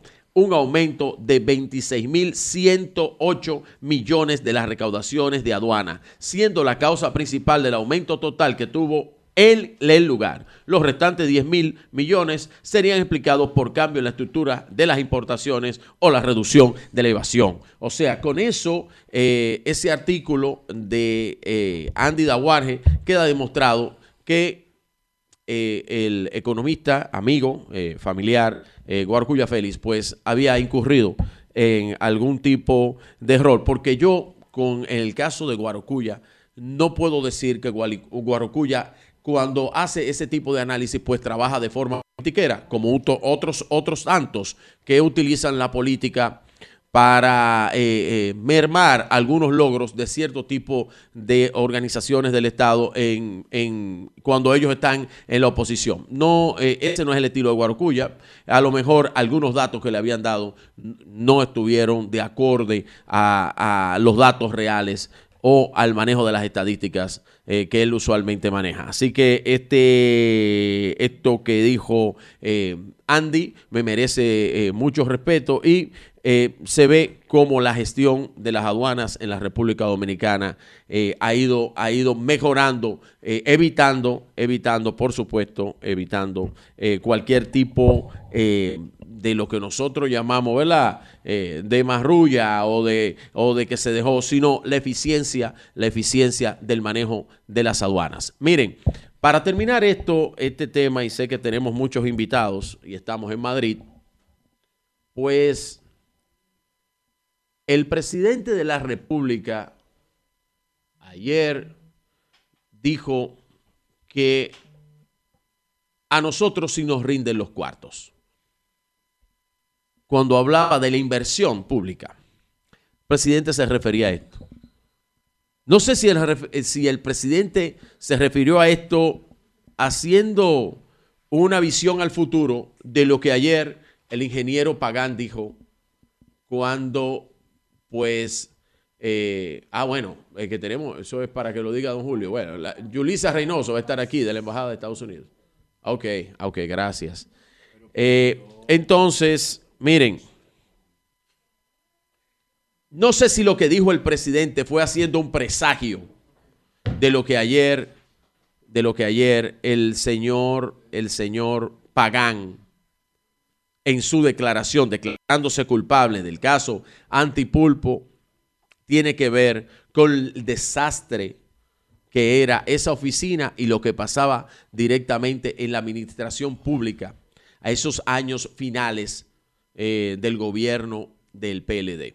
¿Por qué digo esto? ¿Por qué digo esto? Las democracias, cuando se pasan mucho tiempo un partido en el poder, las democracias empiezan a deteriorarse porque los actores políticos empiezan también a entender que los cargos políticos y las instituciones políticas pues son de su, de su propiedad. De la forma que hablaba el ingeniero Pagán ayer en sus declaraciones, e inclusive algunas Eh, eh, declaraciones que dio, que yo no las voy a repetir, sobre algunos empresarios de forma privada, pues bueno, aquí está doña Julissa Reynoso, ¿no? Virgilio, que estamos recibiendo a la embajadora Julissa Reynoso, la embajadora de los Estados Unidos en el Reino Unido de España y Andorra. Ella va a conversar en breve con, con nosotros. Y don Antonio Payá, que llegó. Sí, doña Julissa, C E O, claro. Antonio Payá. Sí, C E O de sí, Red claro. Media. Entonces, esas declaraciones y esa aceptación de, de corrupción por parte del ingeniero Pagán en la administración de la O I S O E, que ya traía actos de corrupción, que ustedes lo saben muy bien, y por eso la muerte del arquitecto ¿m? dentro El, el suicidio del arquitecto dentro de las oficinas de OISOE ya venía con un problema de corrupción establecido eh, en esa institución. A lo mejor por eso es que les rinde más los cuartos al gobierno dominicano, porque sin lugar a dudas que cuando un funcionario eh, ya de esta administración piensa, piensa o le pasa por su cabeza cualquier tipo de cosas que no están apegadas a la ley, lo piensa dos veces. Primero, porque sabe que la administración del presidente Luis Abinader no va a aceptar eso.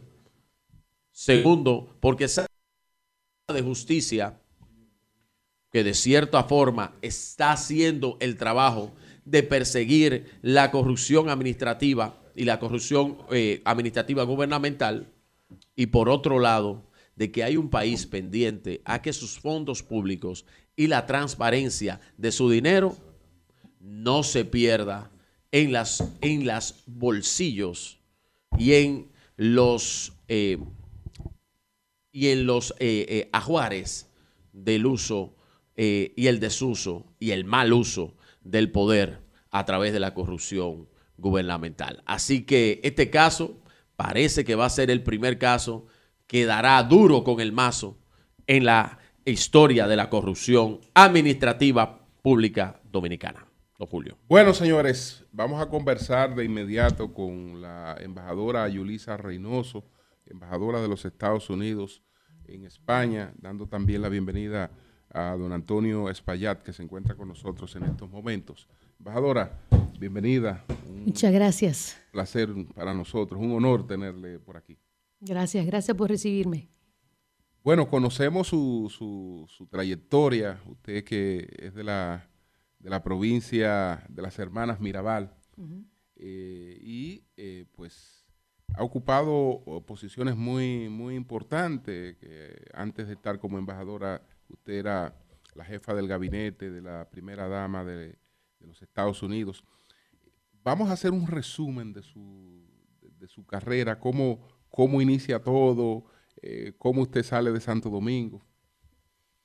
Yo nací en, eh, bueno, soy de, de lo que era Salcedo en tiempos atrás, ahora en la provincia eh, Mirabal, y me crié en Conuco, Salcedo, eh, y me mudé a Nueva York cuando tenía siete años, en los ochenta, en el Bronx, eh, y me crié en el Bronx, y hice, y me, hice mis estudios eh, principales allí, y después me... Tuve la oportunidad de estudiar en Harvard, eh, como para, eh, hice mi licenciatura y posgrado en Inglaterra y abogada.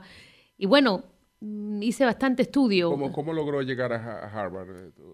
Becada, eh, ¿cómo, ¿Cómo logró? Eh, es, bueno, yo me gusta mucho el estudio, siempre fui eh, buena estudiante y tuve mucho apoyo de, de mi familia, de mi comunidad y de la escuela, de la...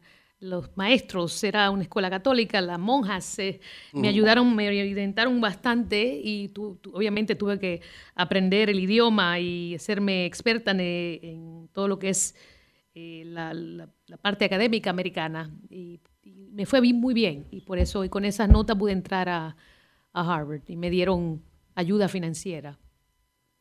Y, y entonces en la parte política, eh, ¿cómo usted se inicia?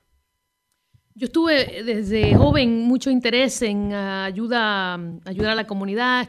Fui muy activa ya como cuando estuve de estudiante eh, de posgrado de Derecho en Colombia, que en Nueva York. Me integré mucho a la comunidad dominicana, a la comunidad latina eh, migra- migrante de Nueva York.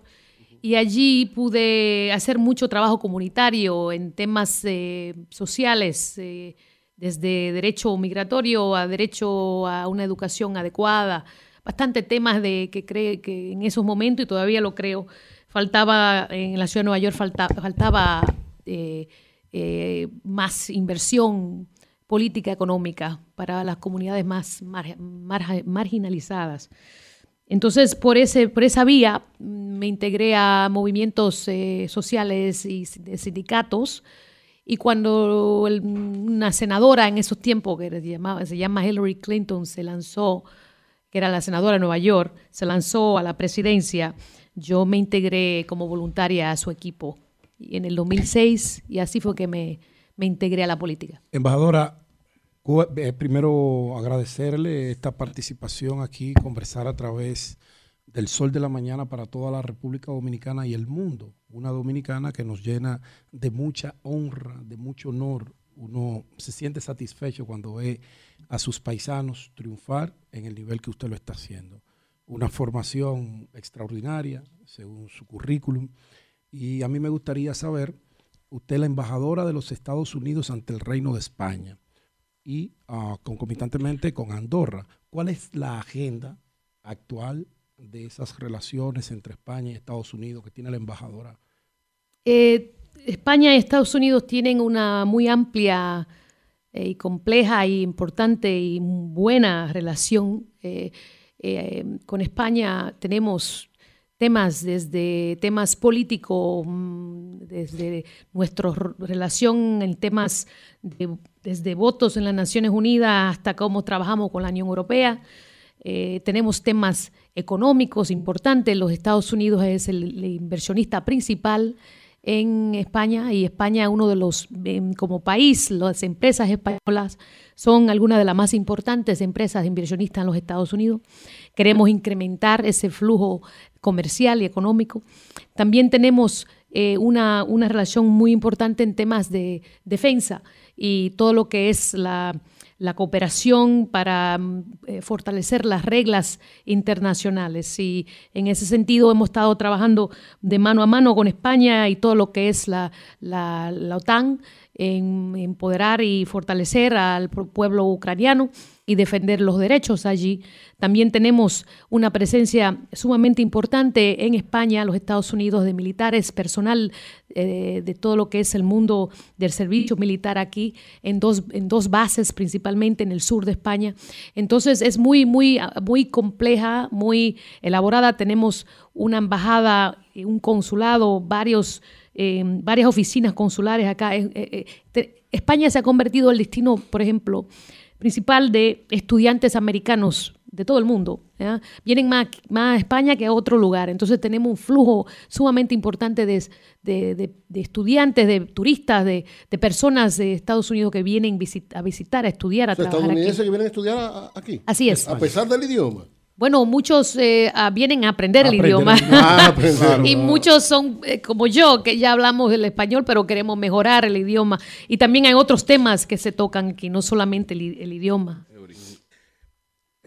Señora embajadora, ya usted entró en la carrera diplomática, ¿verdad?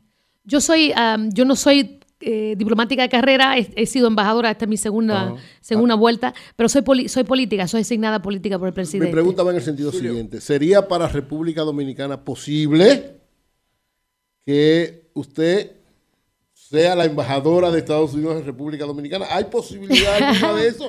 No, eh, no, no. No, conflicto no, de interés. Hay, no, por eso no, conflicto no es posible. No, no, te no creo que hay conflicto de interés. Hay embajadores que han sido asignados a países donde nacieron, eh, pero por ahora mi plan es quedarme aquí no, y hacer este de, trabajo. De, claro, ayudaría Estoy bastante. Después de cumplir, después de cumplir. Nunca o sea, se sabe. Pero, o sea, eso no es, no, es posible, no es ilegal. Es, pos, es técnicamente posible. Es técnicamente posible. Okay. Oíste, Antonio. Bueno. bueno. José, José. Sí, Antonio eh. ya de todos los embajadores norteamericanos en República Dominicana. Uh-huh. Bueno. Saludos, embajadora. Eh, un placer para nosotros tenerla aquí y compartir el mismo origen con usted en nuestra querida República Dominicana. Le voy a hacer una pregunta complicada. Estados Unidos y España comparten de alguna manera el mismo tipo de gobierno en cuanto a la ideología. Aquí está dirigiendo el P S O E y allá el Partido Demócrata. Usted en, el, en, el, en los roles antes de ser embajadora ocupaba puestos que tenían que ver con el tema de equidad de género. Uh-huh. um, hay mucho conflicto sobre eso. Eh, en Estados Unidos particularmente nosotros vemos que el Partido Republicano apoya una ideología fundamentalista y con, con expresiones tan radicales como el movimiento QAnon. Y ustedes en el Partido Demócrata apoyan ideologías también tan radicales como el movimiento L G T B plus y todo eso. Sin embargo, no se encuentra evidencia científica para sustentar ninguna de esas dos posiciones radicales, ni el movimiento L G T B ni el movimiento QAnon. Y entonces Estados Unidos ha ganado casi cuatrocientos premios Nobel, es el que más ha ganado del mundo, pero políticamente ustedes sustentan posiciones que parecen ser más emocionales que científicas y la llevan a la política pública. ¿Cómo, cómo usted puede abordar esto? Bueno, por ejemplo, aquí hay una cosa de que sí es sí ahora, que si usted tiene una relación con una mujer, ella tiene que confirmárselo permanentemente para que uno no caiga en el ámbito de la violación. Bueno, eh, estoy en desacuerdo con su posición sobre el tema L G B T Q plus. Eh, nosotros, mi gobierno, eh, está muy comprometido con los derechos de la comunidad eh, eh, L G B T Q plus. Eh, ese tema que, que, que obviamente eh, compartimos como compromiso, compromiso basado en los derechos humanos y los fundamentales de seres humanos. En mi opinión, y en opinión de mi gobierno, no tiene nada que ver con este otro tema de, de QAnon. Y, no, este, es la ese, otra parte. ¿Sabes? No es la otra parte, es otra, un movimiento bastante, vamos a decir, diferente. No, no tiene nada que ver. Eh, eh, pero eh, yo y mi país y mi gobierno está completamente comprometido con los derechos de la comunidad eh, L G B T Q plus. Y mi presidente está haciendo todo lo posible para asegurar que esos derechos sean permanentes y que sean progresistas.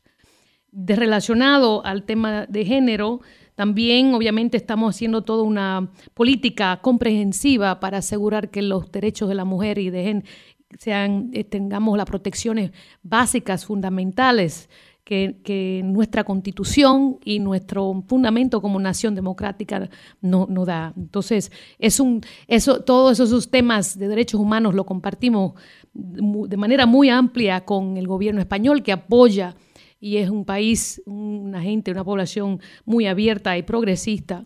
Eh, fíjese que no solamente el, el partido que está en el poder ahora, sino la población en general española es muy abierta. Ya hemos visto que eh, hay una, un compromiso con género y con las comunidades minoritarias que transciende partido.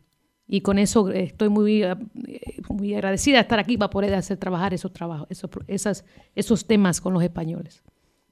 ¿Hay algún, los Estados Unidos tienen una participación en Fitur, ustedes como, tanto como, como delegación y el país como tal?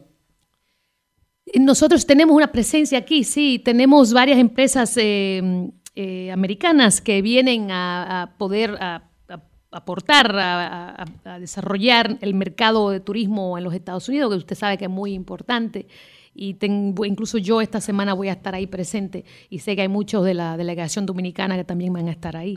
Pero sí, nosotros queremos, eh, queremos seguir, eh, a, para nosotros como nación el turismo es uno de los...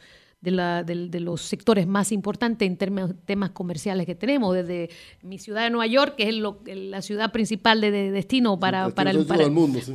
para, para en los Estados Unidos. Creo que hay otros que, que, que, que fuera de Estados Unidos, pero en los Estados Unidos Nueva York es el principal lugar. Pero también queremos expandir el viaje eh, a todo, toda parte, esos viajes turísticos a toda parte de Estados Unidos. Ustedes allá en la República Dominicana viajan mucho, como saben, a los Estados Unidos, y queremos seguir aportando y apoyando esos, esos viajes y ese, ese, ese, esa contribución tan importante a, nuestro, a nuestra economía. Eh, Embajador, señora embajadora, yo, eh, sí, en, ese mismo, que terminar, en, en ese mismo tenor de las relaciones armoniosas, ajá, históricas que hemos tenido la República Dominicana con los Estados Unidos, y eh, ese flujo, esa retroalimentación, flujo migratorio, económico, nosotros estamos preocupados porque el gobierno del presidente Biden, como que nosotros no estamos en su agenda, no tenemos un embajador designado, nos han dejado con un encargado de negocio como si fuéramos una cosa así que se le olvidó a los Estados Unidos. Usted ha escuchado algo, si la diplomacia le no permite, puede ayudar en algo para que no le permite a veces eh, eh, sí. eh, mediar para o sea, la, la, la, la designación, se, secretearle al presidente, secretearle, mire, yo soy ahí, póngale un embajador, embajador, ayúdelo. Y la, el tema haitiano, ¿cuál es su mirada al tema haitiano y la relación dominicana-Haití? ¿Qué hay que hacer? ¿Qué debemos? Bueno, eh, como saben, no tengo mucho tiempo, pero eh, es una, una, una, pre una pregunta muy, que podemos durar días hablando del tema, eh, pero eh, eh, sobre el, el embajador o embajadora eh, que, que nombraría, nombrarán, eh, yo creo que es un, una, una cuestión de tiempo. Eh, no, eso no... Nombraron uno, pero lo mandaron a otro lado. Lo sacaron de la lista. Lo sacaron, puede habernos sido eh, nombrado. Eh, yo le puedo confirmar con, todo, con toda certeza que el, la República Dominicana es un gran aliado de Estados Unidos. Eh, es tomado en eh, la, la relación es tomada muy en serio. Hay muchos países, eh, desgraciadamente, que todavía no ten, con quien no tenemos embajadores todavía bilateral. Es un proceso que dura tiempo, es más complejo de lo que, en mi opinión, de que lo que debería ser, eh, por muchas razones, pero yo creo que eh, definitivamente en este año, si Dios quiere y todo va bien, vamos a tener a alguien ahí. Tienen una, tenemos una misión enorme en, en Santo Domingo en todo sentido, de la parte diplomática, la, el trabajo de U S A I D, de eh, los, los colegas del Departamento de Defensa y otros. Entonces, eh, se toma muy en serio y siempre están en la mesa eh, cuando tenemos diálogos importantes con, la, con América Latina y el Caribe. Bueno, muy agradecido de esta oportunidad. Gracias. De esta oportunidad que hemos tenido. Sabemos que la agenda de la embajadora Julissa Reynoso sí, es una agenda complicado. muy comprometida. Don Antonio quería decirle. Darle las gracias, gracias, embajadora, por esta distinción, y reiterarle que este es un programa y R C C Media Eh, es un grupo de comunicación que siempre está muy de cerca con los Estados Unidos, apoyándolo y dándole las gracias por el apoyo que ustedes nos dan a nosotros también. Muchas gracias, muchas gracias y bueno, suerte y saludos gracias. a los... Gracias, gracias, gracias, gracias señor embajadora, éxitos. A todos mis, uh, mis amigos, mi familia allá en República Dominicana, a mi col mis colegas de Embajada de Santo Domingo, eh, y bueno, ojalá verlo de nuevo pronto. Muchas gracias. Bueno, gracias. Gracias. Muchas gracias. gracias. Muchas gracias. Bueno, la embajadora... La esperamos con un sancocho en San Julissa Reynoso, la embajadora de los Estados Unidos en España. Vamos a hacer una pausa para continuar con el Sol de la Mañana desde Madrid. Cambio y fuera.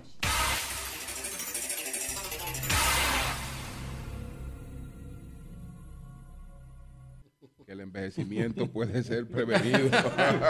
Sí, Pedro se puede, se puede prolongar. Sí, Pedro sí. se puede dilatar. Pedro está muy interesado hay, en hay, eso. Hay medicina para la enfermedad del envejecimiento. José Pedro se leyó el libro en treinta segundos. Me leí, me, eh, me leí no, una parte fundamental. Don, don Julio, me parece interesante. Don Julio, una, usted sabe que vi algo a, ayer y por el motivo de tiempo, vi, usted vio, nosotros le hemos dado mucho eh, seguimiento a esta entrega de viviendas que ha tenido el gobierno. Ah, sí, sí, sí. Ayer, eh, antes de ayer, entregó cien apartamentos nuevos. Nuevo, sí, nuevo. Del plan Mi Vivienda en Hato Nuevo. No, sí, eh, sí. El Ministerio de la Vivienda, el MIVET, eh, que dirige Carlos Bonilla, estuvo sí. el presidente de la República con esa entrega. Ese es uno de los y, funcionarios que más trabaja pero del es, gobierno. Es, es ultra eficiente. Novato del Carlito. año.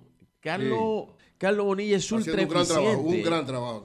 Eh, eh, eh, con, con diez muchachos como ese, diríamos, funcionario. Diríamos que él es de los que está usando tijera.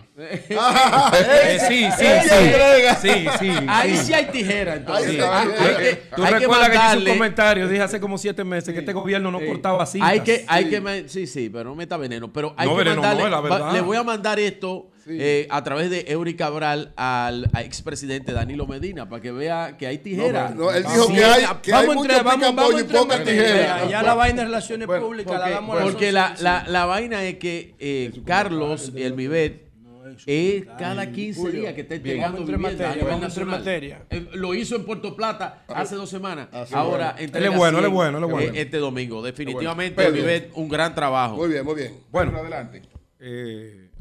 Un saludo a toda la comunidad dominicana radicada en España y en toda Europa.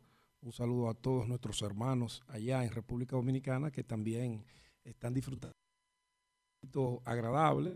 Abríguense, como decía José, nosotros no estamos preparados para esos climas y si nos agarra de repente, pues terminamos con una bronconeumonía y e ingresado en una sala de hospital. Hay que cuidarse, sobre todo a los niños, para disfrutar ese frito que nos está trayendo este cambio climático en esta temporada del mes de enero. Hay zonas... Yo no creo que en República Dominicana, por lo menos en los últimos cincuenta años, se haya registrado un frío de esa naturaleza. Eh, a nivel nacional. No, a nivel nacional porque, no, en porque en Constanza siempre se registra, pero ahí... No, Ay, no, no, a nivel nacional no, no. no creo que... No, no, dieciocho en la capital, catorce en Santiago, nueve en Constanza, nueve en Jarabacoa. A Gloria Ceballos para que nos hable ah. de la historia del clima. Adelante, a ver si estamos... Pedro, sí. Así es. Registrando Pedro, algún récord fue nacional. Atención, producción aquí, atención.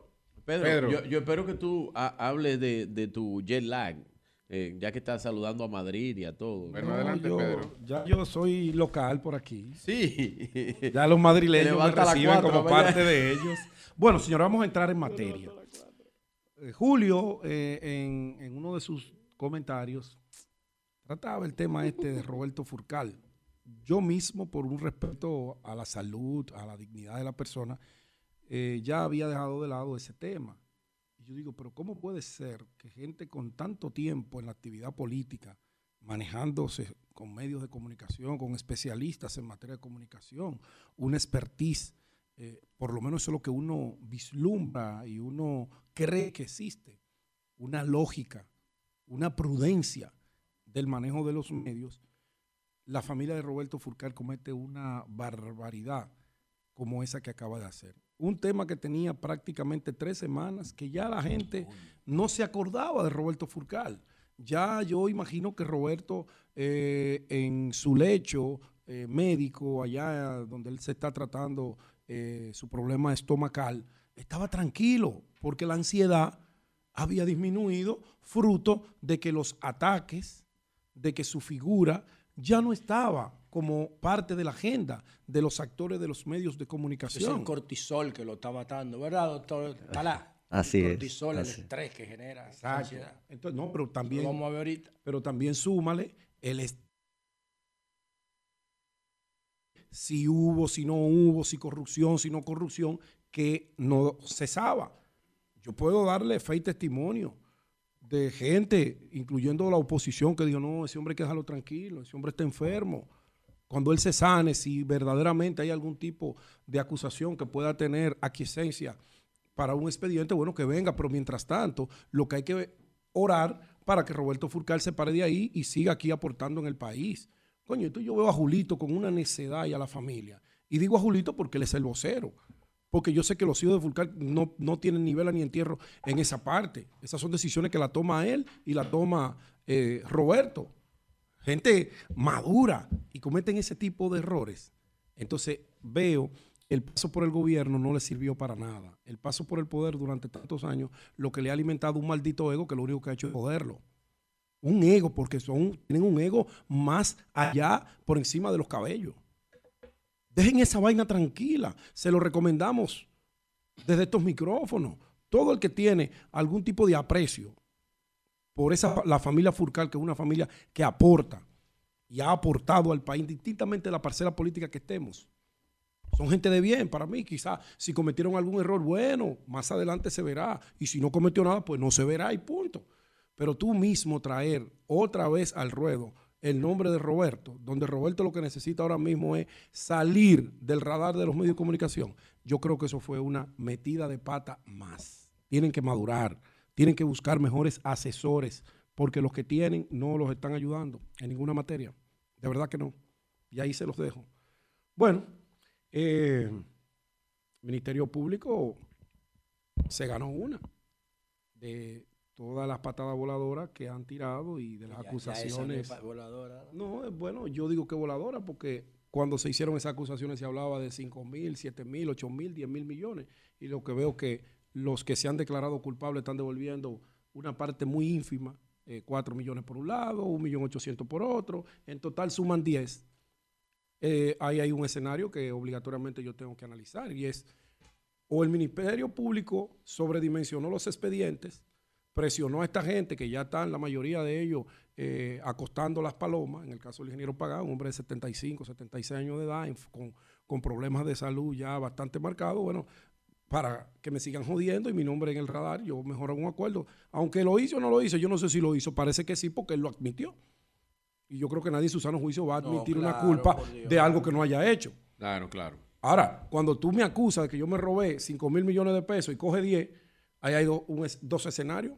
O tú estás financiando el lavado de activos a través de sentencia y fomentando la lucha contra la corrupción, porque el que está allá afuera mirando, ¿tú sabes lo que piensa? Ah, pues esta vaina está barata, yo me robo mil y devuelvo diez y salgo limpio, y en dos años se acabó esto, y en un país donde nos olvidamos de la gente y de sus hechos, ah, pues eso está baratísimo, eso está cómodo. Eso yo diría yo, puedo estar equivocado, que o el Ministerio Público no tenía las evidencias que decía que tenía y tuvo que llegar a ese tipo de acuerdos, o hay un plan para legitimar fortunas, como he dicho siempre con el tema de las extradiciones, que el gobierno de los Estados Unidos lo único que hace es lavarle el dinero a los narcotraficantes, se los lleva, hay que retirarle todos los procesos en República Dominicana, negocian con ellos una condena de diez, doce años, en seis años el individuo vuelve, hay que devolverle todo lo que se le incautó y caminan libremente como señores como por mancito. Nuestras calles dominicanas.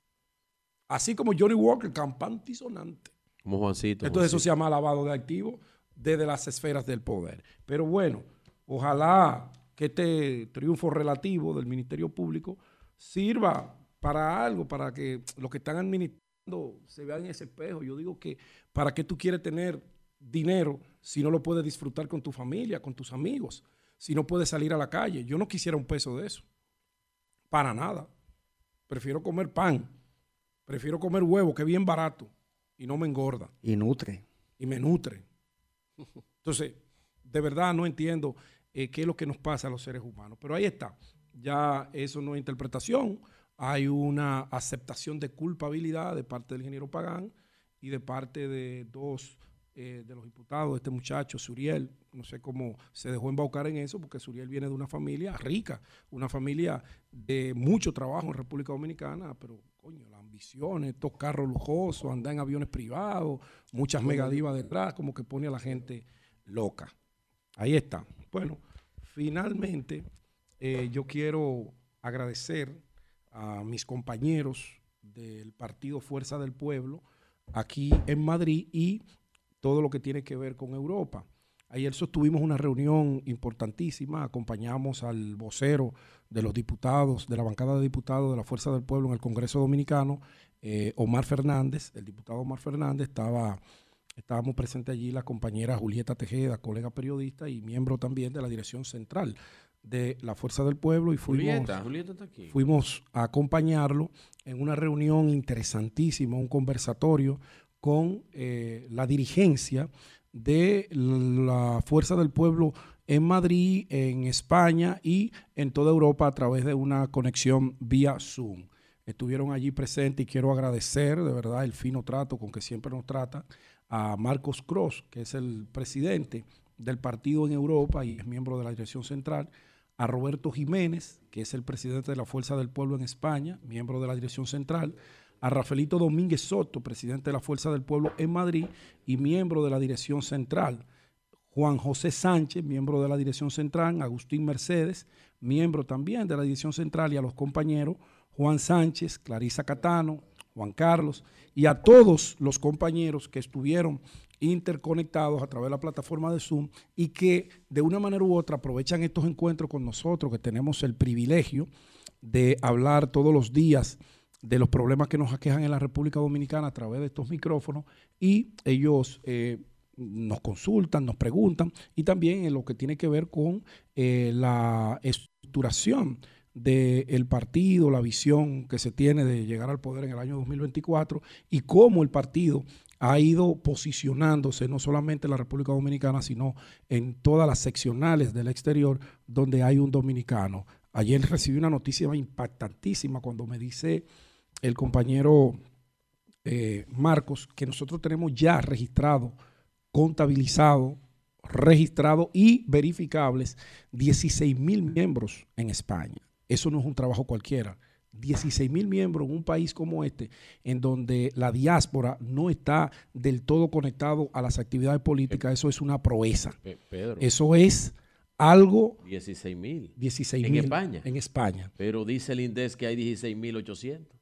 Ah, pues nada más quedan ochocientos por los otros partidos. Pedro, no, no, revisen eso. Eh, y eh, toda Discúlpame. Europa, donde ya en cada, en cada territorio, pues nosotros tenemos ya por lo menos un, una dirección de base. Finalizo lamentando, sonará raro, pero eh, la renuncia de mi gran amigo Johnny Martínez Mezquita. Bueno. Johnny Martínez Mezquita es una de las personas más honorables que yo he conocido dentro del Partido de la Liberación Dominicana. Es mi amigo, es un gran dirigente de Navarrete, diplomático de carrera, su última posición la ocupó como embajador plenipotenciario y extraordinario en México, eh, una posición que lo distinguió el expresidente Danilo Medina y donde él realizó un gran trabajo en lo que era la mejoría de las relaciones eh, entre los dos países. ¿Por qué se va Johnny Martínez? Johnny Martínez se va porque entendió que había un manejo por parte del candidato ya seleccionado o el aspirante a candidato, Abel Martínez, que comenzó un proceso de distanciamiento con la gente que históricamente le había apoyado. Se están yendo había un tranque, y digo esto para que no se comience a elucubrar, que si ah. lo compró el gobierno, Johnny no es gente de venderse para ningún lado. Johnny es un hombre de convicciones muy pétreas, es un hombre de familia, es un hombre de ideales, es un bochista a carta cabal.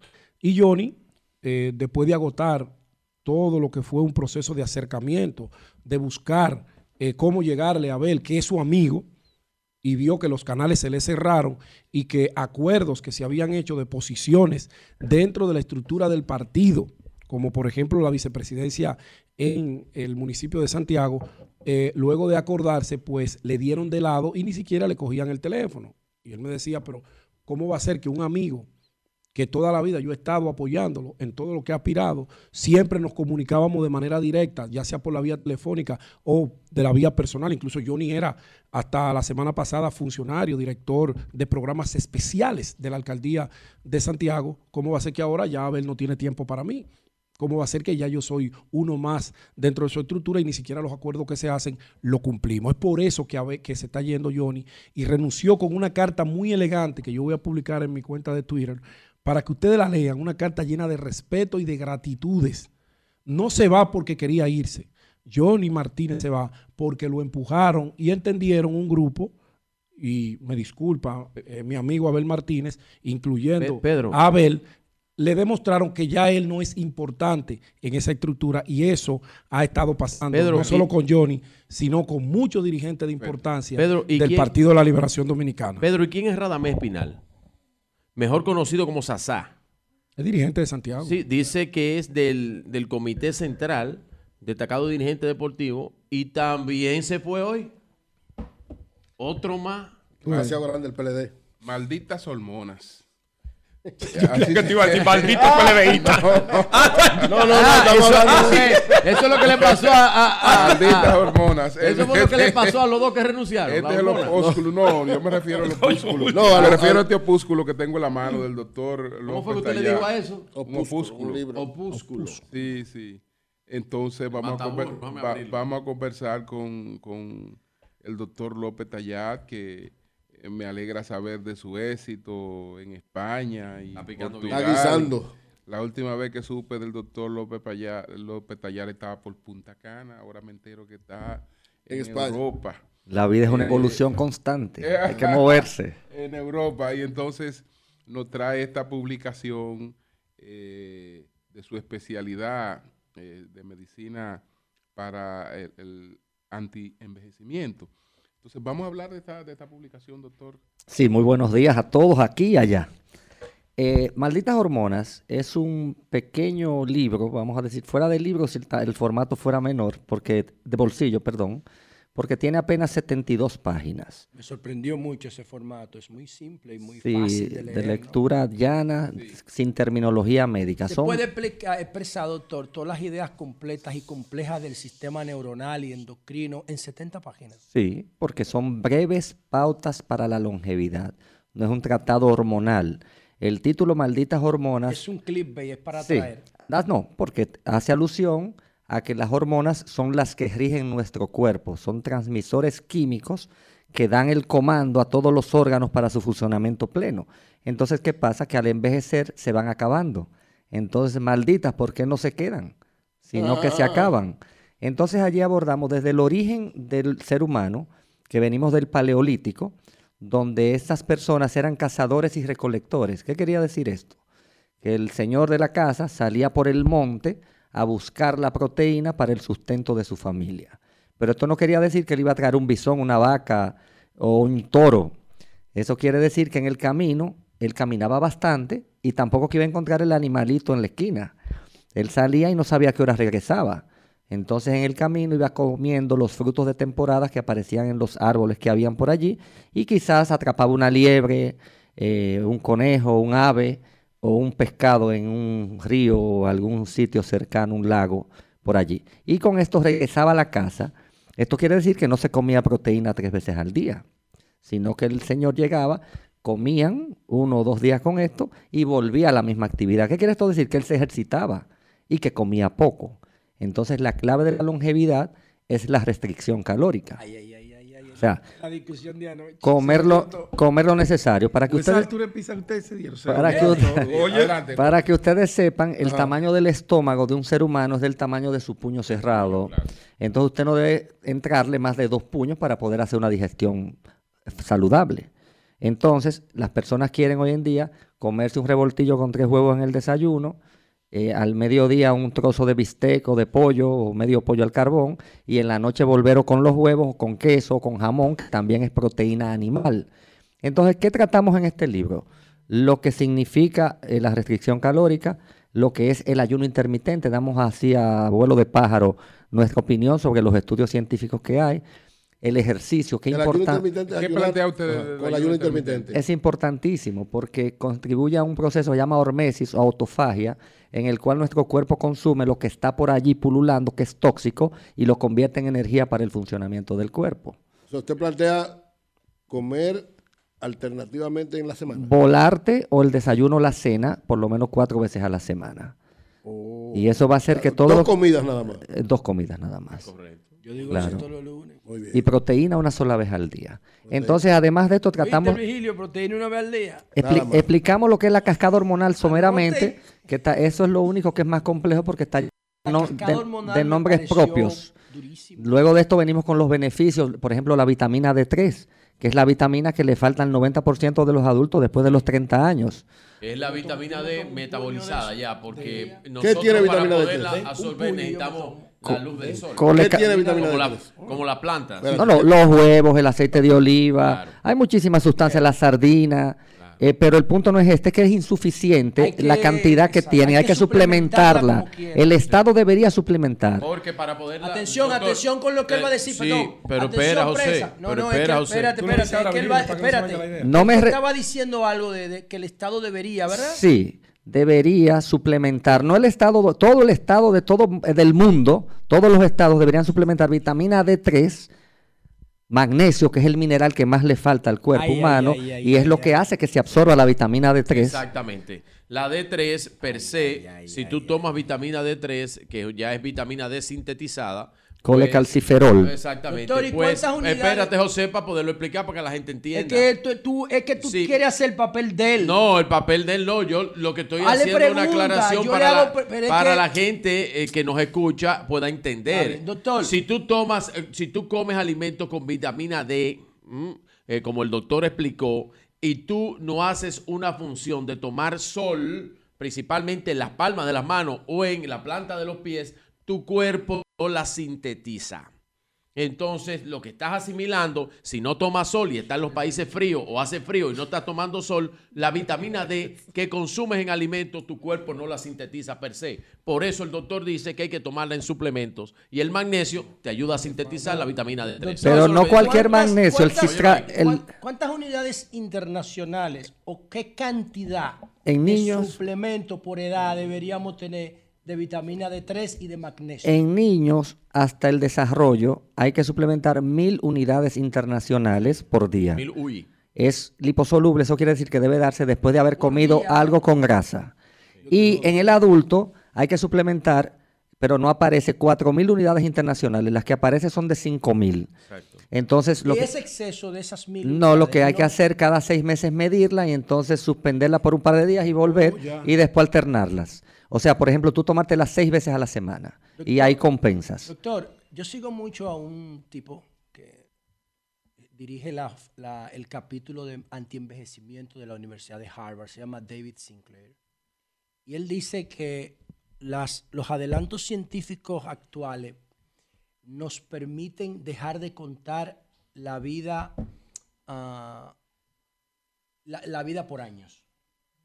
Él dice que si nosotros logramos modificar nuestro estilo de vida, diagnosticar correctamente cada año nuestra salud, nosotros podemos enfrentar con éxito el envejecimiento. Eso es correcto. ¿Usted está de acuerdo sí, con pero esto? ¿Y cómo hacerlo? Pero ¿qué pasa en Estados Unidos? Por ejemplo, el cuerpo humano está compuesto sesenta por ciento de agua y treinta por ciento de sales. Pero ¿qué pasa? Que el agua en Estados Unidos le retiran todos los minerales. Y tú estás tomando algo que no tiene ningún valor nutricional en, el, en lo que respecta a los minerales que tú debes consumir para tu perpetuidad. Cuando tú tomas el refresco famoso aquel oscuro, sí. te saca todo el magnesio de tu cuerpo. Sí, sí. Señores, están Diablo. conspirando para que ah, nos enfermemos. Los alimentos procesados, si ustedes cogen la caja de cualquier cereal o lo que sea y dice amarillo setenta y uno, rojo veintiocho, sí. todo eso tiene una función en el cuerpo que va al traste con tu vida. O sea, cada vez que tú vas al, al, al supermercado, que tú vas y pagas una cuenta y tú coges el voucher, el, el ticket, y le haces así, tú estás absorbiendo una sustancia tóxica que es un disruptor endocrino que te va a trastornar ya. tu cascada hormonal, o sea, la, que se llama el bisfenol A. La tinta de la... La impresora la del impresora, papel térmico sí. envenena, sí. te produce insuficiencia ovárica y te produce cáncer. ¿Cómo? Y nosotros tendemos a hacerle así, estrujarlo y botarlo. Sí. Señor, yo dígale, no me dé nada, agárrelo por la esquinita no, y tírelo no, al zafacón. No hacer eso, doctor, lo mismo Ay, que usted planteó no con eso, la vitamina D tres.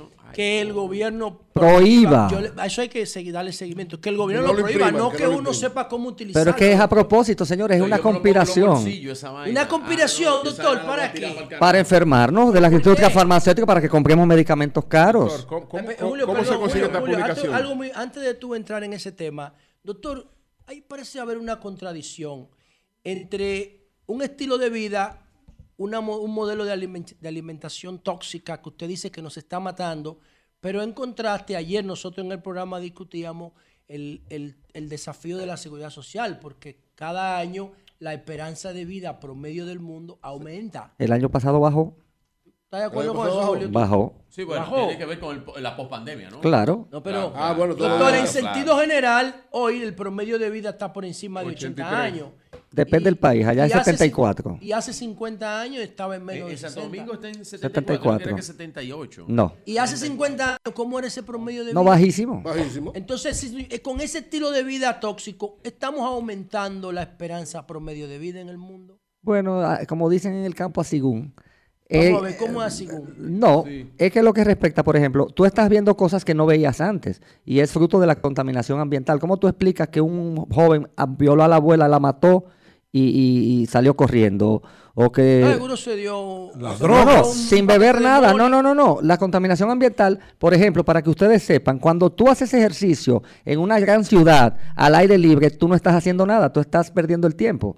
Porque el beneficio cardiovascular que pudiese tener ese eh, eh, ejercicio aeróbico te lo contrarresta la contaminación ambiental. Mejor tú te quedas jugando Nintendo en tu casa. Son tantos temas que no daría el tiempo para tratarlos. O sea, pero correr en la ciudad no es recomendable. No, usted no, mejor corre en el gimnasio, en la caminadora, ¿verdad? Con su aire sin recircular, con el aire de la casa. En el gimnasio. Entonces, el libro Malditas Hormonas sí. está disponible en Amazon. Es un libro que lo hemos hecho como un manual de pautas sí, para la longevidad que debería ser el, el libro de cabecera del ser humano.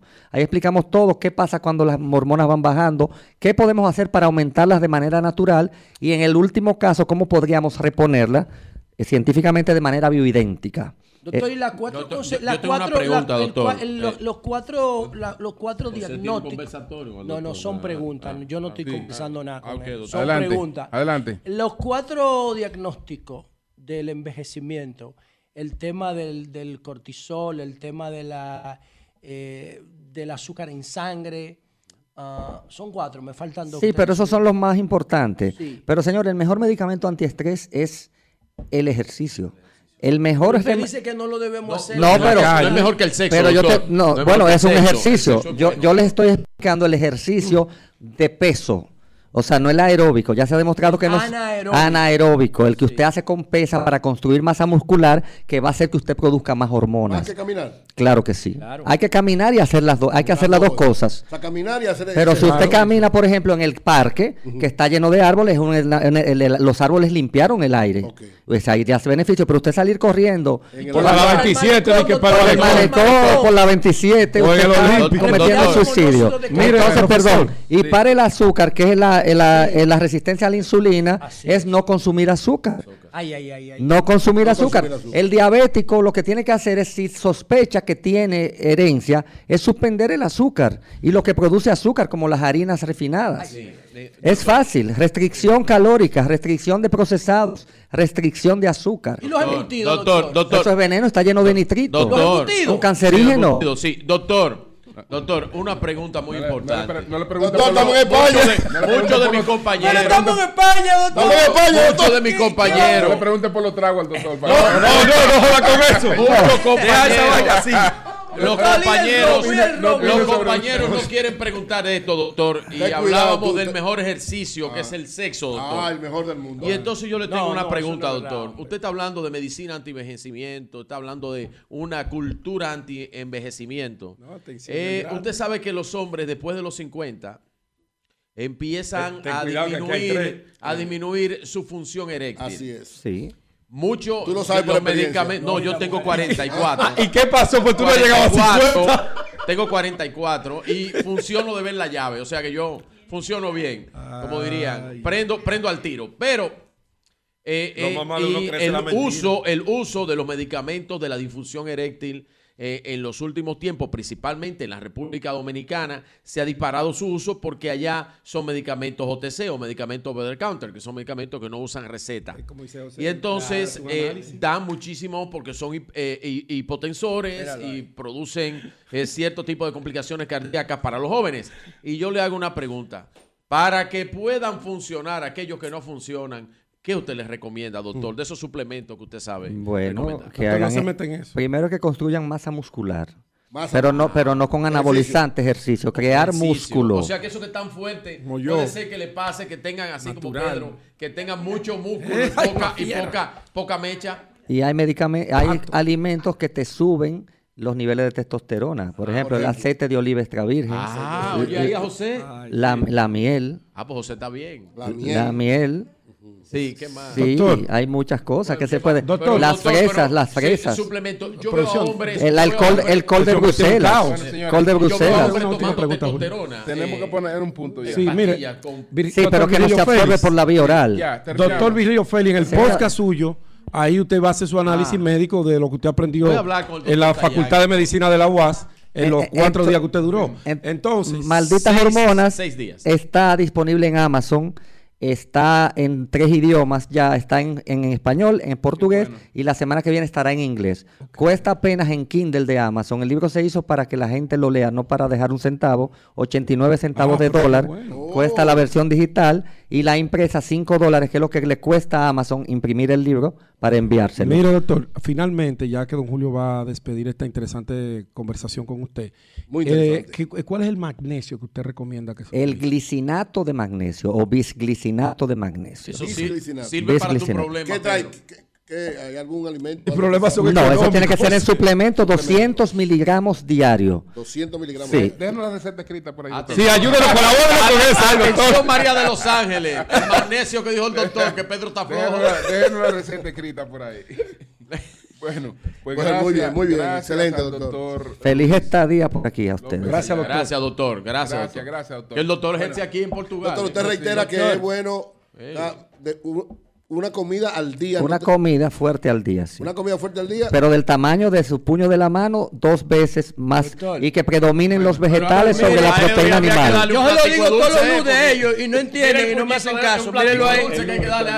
El patimongo una vez a la semana o cada quince días. Vamos a hacer una pausa. Nosotros que estamos hoy, el Tolentino, el técnico de aquí se come una pizza entera. Entonces vamos a conversar con la doctora Tolentino. Sí, dale, la anfitriona, la anfitriona. Cuando regresemos, cambio y fuera.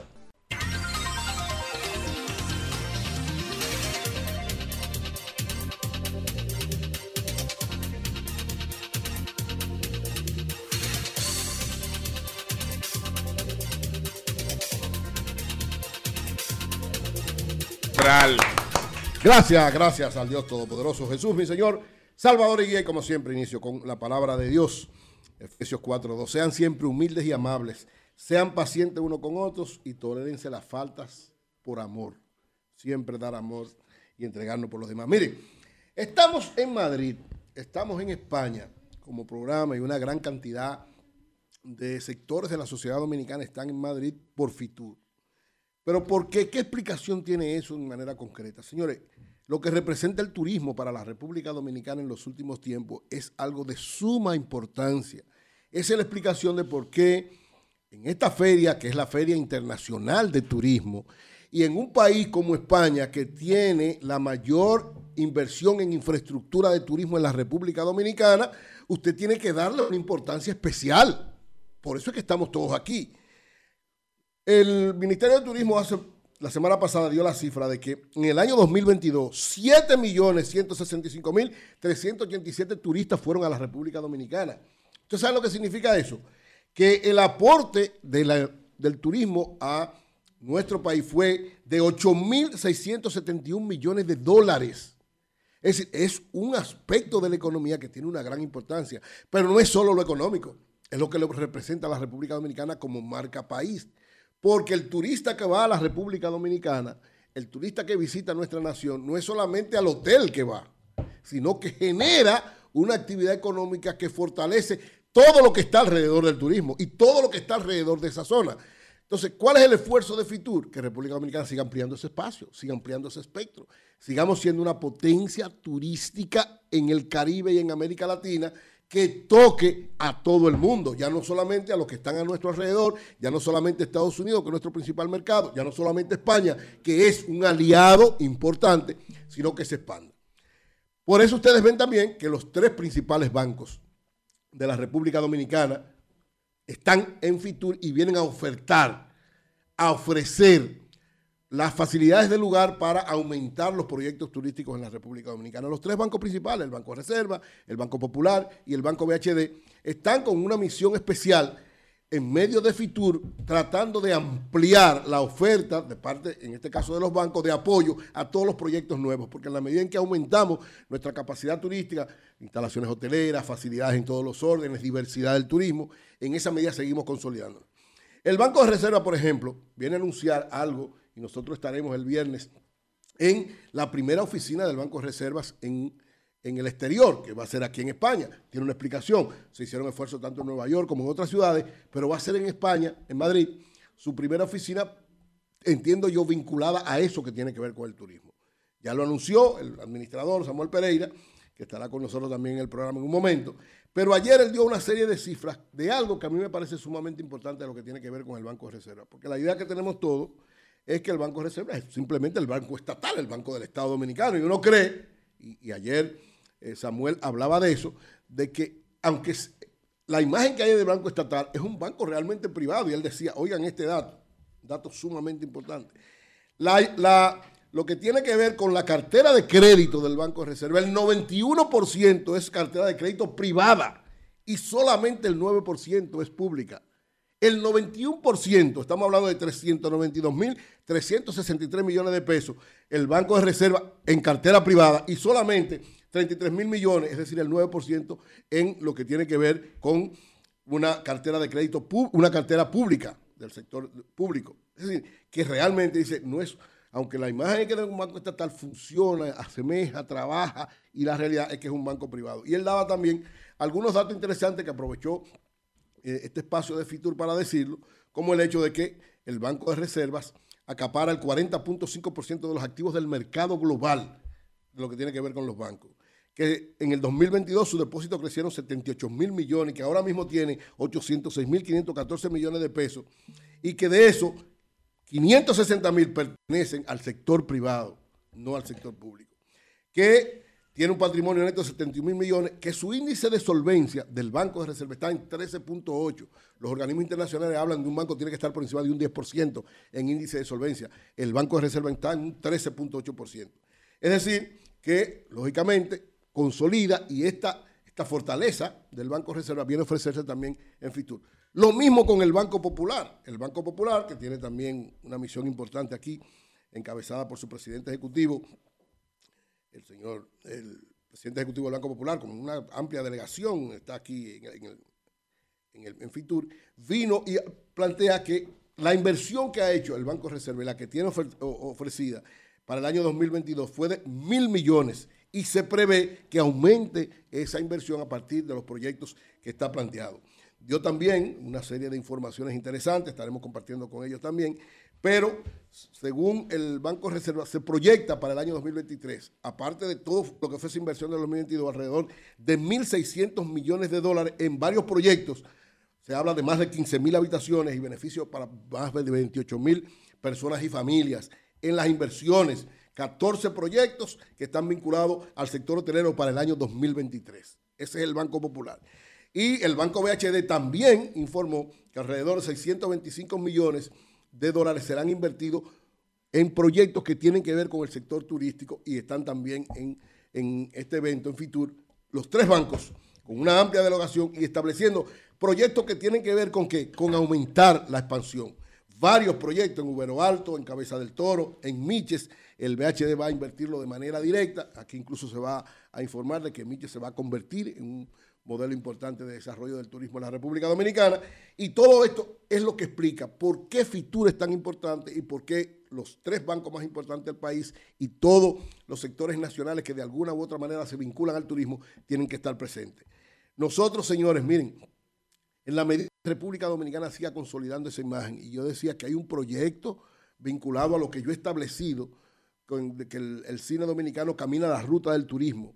Yo estaba eh, planteando desde hace tiempo que el cine dominicano ha, está, ha tenido una expansión tan grande porque se ha vinculado no solamente a producciones nacionales. Muchos creen que el cine dominicano es solo producciones nacionales. No, es que República Dominicana siga de soporte a la producción de cine mundial, sobre todo norteamericana en este caso, que seamos un lugar para, llevar loca, para buscar locaciones, para hacer inversiones, para tener facilidades que dé el país a grandes inversionistas, a grandes actores, a grandes productores internacionales. Y yo creo, decía, que el turismo, el, el, el cine camina la, la ruta del turismo, porque ustedes se acuerdan que el turismo en un momento fue prejuiciado y nadie pensaba hace veinte o treinta años que iba a llegar a los niveles en que está, que se iba a convertir en uno de los principales soportes de la economía dominicana. El cine camina eso mismo, le falta todavía un, un trayecto, pero en la medida en que se están dando pasos cada vez más, la, la ley ciento ocho diez fue el primer paso. Y ahora, aquí, con este proyecto Bergantín, que es uno de los, de los aportes que se va a plantear en Fitur, el proyecto Bergantín en Puerto Plata de Vin Diesel, eso consolida la imagen que he estado planteando de que caminamos la ruta del turismo. El cine y los que estamos alrededor del cine estamos pendientes de seguir consolidando eso, porque así como el turismo se ha convertido en uno de los soportes de la economía dominicana, el cine camina también a hacerlo. Aquí en Fitur empieza a darse un paso sumamente destacado para consolidar a la República Dominicana como potencia turística y para iniciar ese paso de convertirla también en una potencia importante en lo que tiene que ver con la industria del cine en sentido general. Así que por eso es la importancia de este Fitur y por eso estamos nosotros aquí y sabemos que República Dominicana va a salir altamente beneficiada de este Fitur dos mil veintitrés. Bueno, eh, nosotros los años que tenemos aquí viniendo a España, hemos contado con la alianza, con el apoyo eh, de la licenciada Neyvi Tolentino, abogada, experta en extranjería. Y bueno, eh, nos hemos tomado eh, su espacio como, como, casa, un local del como Sol de la Mañana. Casa nuestra aquí. Este es un local del Sol de la Mañana en Madrid. Pues sí. Pues gracias, de verdad, sí. Neyvi. No, ustedes, esta es su casa. Mi padre siempre era un, un fiel seguidor de ustedes.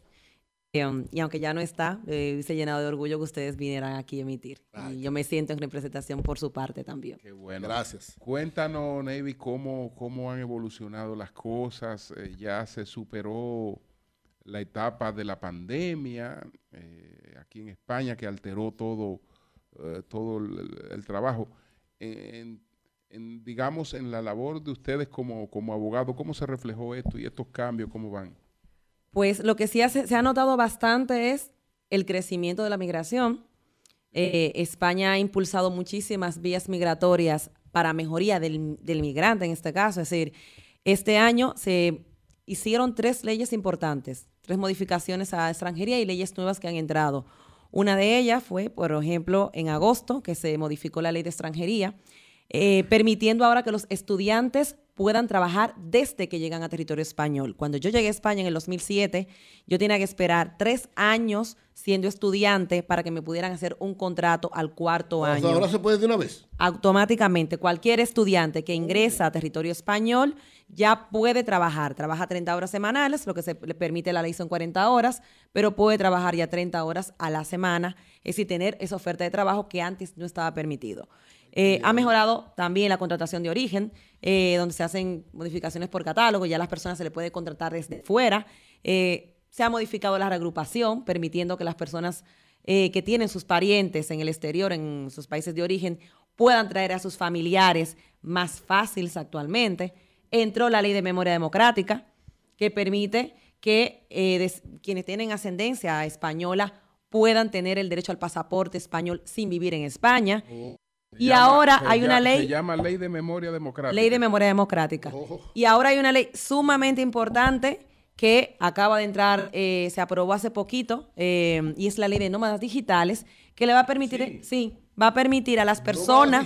Sí, tiene la ley de nómadas digitales. Eh, esta ley de verdad va a revolucionar. España lo que está captando es mucho personal profesional para que se quede en territorio español. Estas personas no tienen que trabajar en España, pueden estar teletrabajando en Estados Unidos, y le va a permitir tener una residencia para vivir en España, hacer teletrabajo desde España y, dependiendo del tipo de residencia que tengan, poder tener nacionalidad española. Claro, y ahí le dan fiscalización, porque me imagino que algo se va a quedar el Estado con eso. Ahora mismo, si tú no trabajas en territorio español, si tú, imagínate que vengas con una residencia no lucrativa, tú no estás cotizando, tú no tienes que pagar impuestos porque tú no estás generando ingresos en territorio español. Sí, pero al momento que esa ley que mencionas, la de nómadas digitales, tú te registras acá, aunque no estés presencialmente aquí, bueno, pues tienes que rendirle fisco, ¿no? No, pero usando... vas a estar... No, no, es que la ley es, yo trabajo en República Dominicana y le pido a España que me dé una residencia. Yo voy a estar viviendo en España, trabajando para República Dominicana, es al revés. Oh, oh, es decir, yo aquí no tengo que estar trabajando, no puedes, porque la ley es de nómadas digitales, es para ah, teletrabajo. teletrabajo. El teletrabajo, la, claro. la, la no parte remota. Aquí, claro. Los ingresos vendrían de donde tú estás.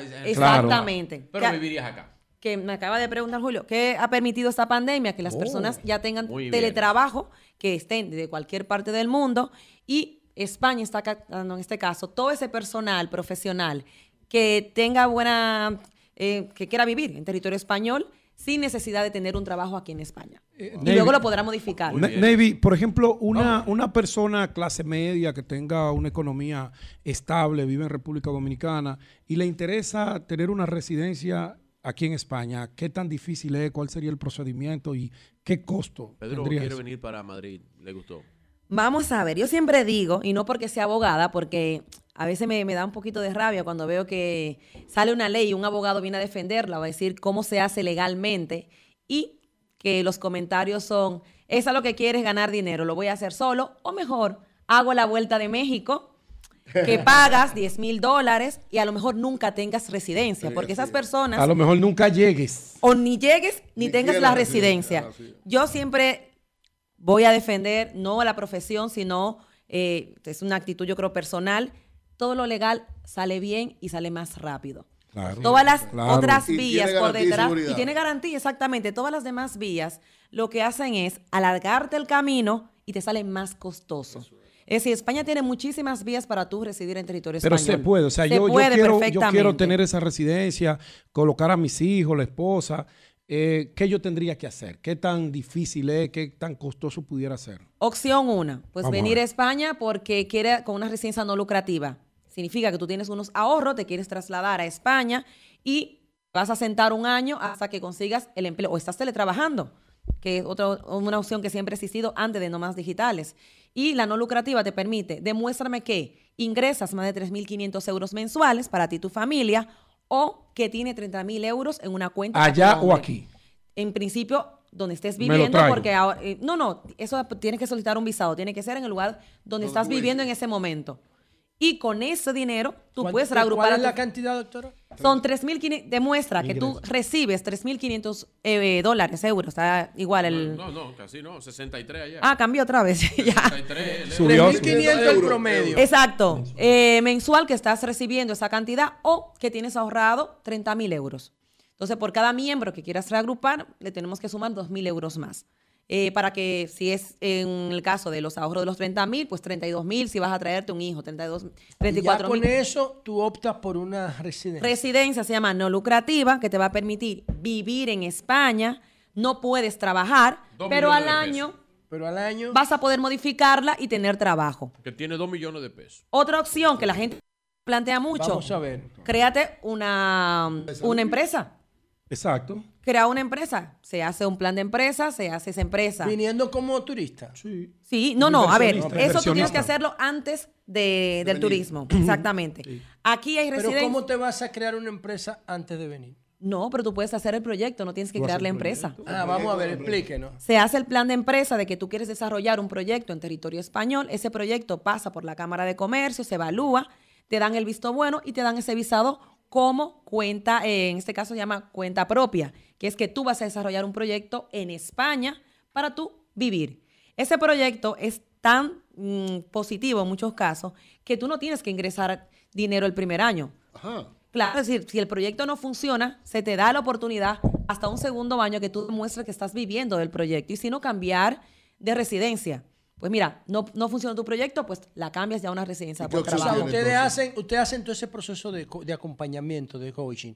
Y entonces ustedes, porque ustedes le dicen a la gente, mire, estos son los tipos de proyectos más comunes. Porque la a gente ver, los, que no cada viene uno aquí, viene como, con su si proyecto. Si tú no conoces un mercado, ¿cómo tú vas a...? Claro, a ver, nosotros en esa parte, yo me encargo de la parte migratoria y lo que es la evaluación del proyecto, ya cada uno tiene que venir con su proyecto y nosotros, pues si tenemos un, un financiero que le ayuda a darle forma al proyecto, pero cada uno tiene que venir con su ¿Y proyecto. Y ese paquete de acompañamiento, ¿qué le costaría a un dominicano que esté escuchándola ahora mismo? Es que depende el tipo de proyecto. Mínimo de lo que, y máximo. A ver, hay, para tener una residencia aquí desde seiscientos euros hasta dos mil euros, pues, de, de, es que va a depender, sí, ah, va a depender bueno. un poco lo Mira. que quieras desarrollar. ¿Y qué porcentaje de efectividad tiene ese acompañamiento si, si el cliente cumple con todos los pasos? Nosotros tenemos un margen de error o de negación aquí cero coma cero tres, no, no, y lo puedo demostrar por completo. O sea, todo lo que ustedes... Es decir, son muy, bien, muy mínimo aquí, la cantidad. A ver, váyanse a las redes sociales. Okay. Es que yo siempre digo, no, la dura, gente, dura. la gente, reseña positiva cuesta un poco ponerla. Ahora, si la algo legal. sale mal, ah, no, eso corre solo. si algo sale mal, va a salir perfectamente sí. y te lo van a poner en las Ay, redes sociales. Lo, lo negativo es noticia. No, no, no. Eso, eso gente más fácil. La mano ahora. No, esto se va a llenar aquí de gente. Tú vas a trabajar mucho más ahora. Hay posibilidad, pero hora extra. Alguien viene como... Viene como turista. Y aquí es que le surge idea de que quiere sí, resolver. Sí. No, ¿Qué, qué, ¿Cuál sería el proceso que viviría? Hay personas que vienen como turistas y aquí hay residencias. Gracias, José. Residencias para personas que entran como turistas en territorio español. Desde aquí, que es por emprendimiento. Lo que pasa es que ese emprendimiento tiene que ser con tecnología o innovación, el tipo de emprendimiento o que sea, quieras hacer. Lo, lo, exclusivamente José, que sabe de eso. Claro. Mi canal de YouTube. No, no, eso no. Eh, otra opción es porque compres una vivienda. Ustedes no lo saben, pero hay muchos dominicanos comprando viviendas en, aquí en España. Ajá. Muchos Eso dominicanos. Hay facilidades, claro. muchas facilidades. Y las viviendas tienen que ser superior a medio millón de, me, medio millón de, de euros, euros para que te den Casi la residencia. Nada. Y hay medio muchos dominicanos de, asentados de euros, aquí. treinta y cinco millones de pesos. Sí. Latinoamérica, sobre todo México, bueno, República Dominicana, sí. Venezuela, eh, sobre todo en la zona de Barrio Salamanca, eh, que es una zona céntrica aquí en, en España, pues han comprado vivienda y le ha dado la oportunidad de tener residencia. Si alguien compra una vivienda aquí, ya le, le sí. corresponde Euro, a su familia. Ellos y sus hijos, yo con medio su millón suegra, de euros no me monto más un avión. Pueden traer también con la misma residencia. Y hay facilidad aquí para comprar viviendas. Supongo que los bancos dan buenas tasas. Sí, pero esas viviendas tú no las puedes comprar con hipoteca. Ah, tiene que ser cash. Ah, sí. espérate, ya la cosa. Pero... Bueno. Doctora. Y, y entonces, y háblalo, háblalo aquí. ¿Cómo está? Habla con ¿Cómo está? ¿Cómo está? Es Roberta. ¿Cómo está Roberta? Roberta está dando luz. Eh, nuevos hijos está teniendo. Este año vamos a tener un proyecto muy chulo porque... Ah, pero la inteligencia artificial pare también. Oh, ¿Y quién ah, embarazó? Sí, sí, ¿Y sí, sí. Embarazó? ¿Quién embarazó a Roberta? Roberta. ¿Puedo una pregunta? Sí, sí, pero usted okay. ya no está hablando de Roberta. Adelante. Bre breve, lo voy a decir porque ya, estamos en... G T P tres. Sí. No, G T P. G T P, G T P, G T P, G T P sí, sí, sí. El, el, el, el quien diseñó Roberta estaba aquí, que te lo quería presentar, pero luego con, con el trasteo que teníamos se, se nos fue. Sí. Pero Roberta, hemos hecho un, un nuevo sistema. Yo tengo un departamento ya de programación, que tengo casi mente, va, va a suplir casi los abogados de programación aquí dentro. Y va, tenemos a Valeria ahora, que es otro robot que ha nacido a raíz de Roberta. Eh, no lo queremos hacer tanto para Tolentino, sino que o sea, va a ser un poco más open este, este robot que estamos haciendo. Y algo novedoso que estamos haciendo es de hacer vídeos directamente con robot, que cogen mi voz, cogen mi rostro y pueden hacer los vídeos que vamos a hacer en Tolentino. Yo se lo decía a ellos ayer en el programa eso. Y lo estamos ya comenzando con, con esa fase. Pero, pero todo Roberta lo que... No Julio, a matar, que Roberta no te sustituye a ti. Bueno, Roberta, Roberta eh, depende de bueno. ti. Bueno, Ella está aprendiendo, está aprendiendo. La, la, la, sí. Doctora, la luz chatbox. Doctora, eh, hay una aplicación... Eh, bueno, los robots, eh, I B M hizo una versión virtual, se llamaba R O S, uh-huh. basada en la plataforma de Watson, de jurídica, un asistente jurídico inteligente. Pero ahora hay una empresa que se llama Donut Pay, que está ofreciendo un millón de dólares al abogado o a la persona que en un juicio frente a la Suprema Corte de Justicia utilice los servicios de su inteligencia artificial jurídica. Te vas a poner un audífono y solamente vas a decir los alegatos que la, asistencia, que la asistente artificial te diga. Se llama Donut Pay. Voy a buscar Entonces, eso. sí, se llama Donut Pay. Lo puedes buscar. Está basado en ChatGPT, que es mm. una tecnología que fue lanzada el veinte de noviembre el, y que lo está cambiando. Todo, todo. todo. Nosotros Pero, tenemos es, este... Eh, oiga usando. Esto, doctora. Esa, esa app que se llama Donut Pay tiene unas herramientas que te pide a ti, dame tu factura de luz, dame tus tickets de vuelo, dame tus multas de tránsito, que yo las voy a pelear por ti ante las autoridades. Si te cobraron de más por una maleta, si hubo retraso en el vuelo, si en el hotel te cobraron un fit que tú no tenías que pagar, si te cobraron más de la luz, si te, si te echaron menos combustible del que pagaste. Esa inteligencia artificial se encarga de gestionar esos procesos por el consumidor. ¿Cómo usted ve esto en el futuro? Porque ustedes son de los pioneros aquí en la utilización de inteligencia artificial para el trabajo jurídico. ¿Usted lo ven como un desafío o lo ven como una, una oportunidad? Una oportunidad por completo. Lo que pasa es que si tú no te adelantas, cuando quieras darte cuenta te vas a quedar sin trabajo, pero no es por el robot, porque tú no te actualizaste y te quedaste detrás. Ay, José. Simplemente. ¿Oíste, José? No, yo que soy el principal. No, no, porque tú crees que, lo, que, que, que, tú crees que los robots no van a sustituir a todito. Óyelo ahí. Hey, bueno. Eh, a ti es que te van a sustituir, a nosotros no. Nos estamos adecuando. No, José, vamos a Una pregunta, me dice, me pregunta a alguien que si un bisnieto de un español escucha, tiene escucha, derecho a... Escúchame, Abrique. Sí, pero hay un truco Abrique, para hacerlo. Ten, tenemos, tenemos una reportera invitada. Entonces... Ah, he invadido el espacio. ¿Un bisnieto Hola, de un español tiene derecho a residencia? Eh, a residencia no, lo que se da es la nacionalidad, pero primero lo que tiene que hacer es que su padre tiene que estar vivo y tiene que obtenerla él, porque la ley es para hijos y nietos, uh, y dentro de la ley, hasta la tercera generación, claro, claro, entonces ah. el padre lo obtiene dentro de la misma ley, lo arrastra luego a él para poder hacerlo. Perfecto, muy bien. Pues bueno. He invadido el espacio aquí para hacerle una pregunta, porque sé que deben haber tele, eh, televidentes y oyentes que quizás se puedan identificar conmigo. Yo tengo una niña con una condición. Ella es española, uh-huh, y siempre he querido y he tenido la curiosidad de saber si puedo traerla para que ella reciba, pues, los cuidados que realmente ella necesita, porque evidentemente aquí hay servicios mucho más avanzados. Uh-huh. ¿Qué se necesita para una madre como yo? Yo soy estadounidense, pero quizás puede ser de otra nacionalidad, que tenga una hija española o un hijo español para poder venir acá y vivir aquí, para que ella reciba, pues, sus tratamientos. ¿Es o, posible o, eso? Sí, es posible, porque otro de los cambios que tuvo la ley es el derecho de que las, los, las madres, padres de hijos españoles menores de edad se le da una residencia por cinco años. Con lo cual, tú oh. actualmente, estando aquí, tú no necesitas ni visado ni nada, tú eres estadounidense, está aquí, puedes estar regular o irregular, puedes ir ahora mismo a solicitar, tienes que estar empadronada aquí con la niña, y puedes solicitar la residencia, te dan una residencia por cinco años y a los dos años tú tienes la opción de poder tener nacionalidad española. Rubio, te eh, otra, otra cosa importante. España, algo importante. No, pero con el tema de la sanidad es sumamente importante porque aquí ya puedes tener la oportunidad eh, no solamente de que tenga tratamientos eh, por ser española o por ser extranjera, ¿eh? Aquí la sanidad es pública, es gratuita y no tiene eh, clasificación si es español o no. En tu Entonces, caso, tú es lo, país, puedes, eh, lo puedes tener porque es española, pero aunque no fuera española, si primero. la niña estuviera aquí, también tuviera las mismas condiciones de atención. Ok, sí. Voy a agregar algo. Sí, eh, mi preocupación en ese caso, porque vendría yo con mi hija, es cómo me sustentaría, porque mi hija necesita cuidados veinticuatro siete.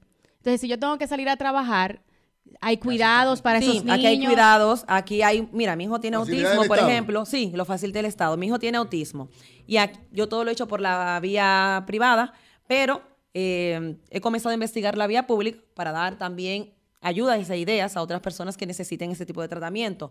Aquí hay sistema, por ejemplo, CRECOVID, que es diseñado para personas que tienen condiciones especiales y te, te dan ayudas desde las terapias intensivas, desde el, el pago de las escuelas, desde ayuda monetaria para el pago de las medicinas y todas las condiciones que vas a necesitar. Excelente, pues muchísimas Esto, gracias. Eso es un país. Eso. España es un gracias. santuario, es un santuario. Eso que hay que lograr allá en República Dominicana. Rubio no le está gustando que esto sea un país. No, el Rubio ya amarró su residencia española. ¿Tú crees que es pendejo?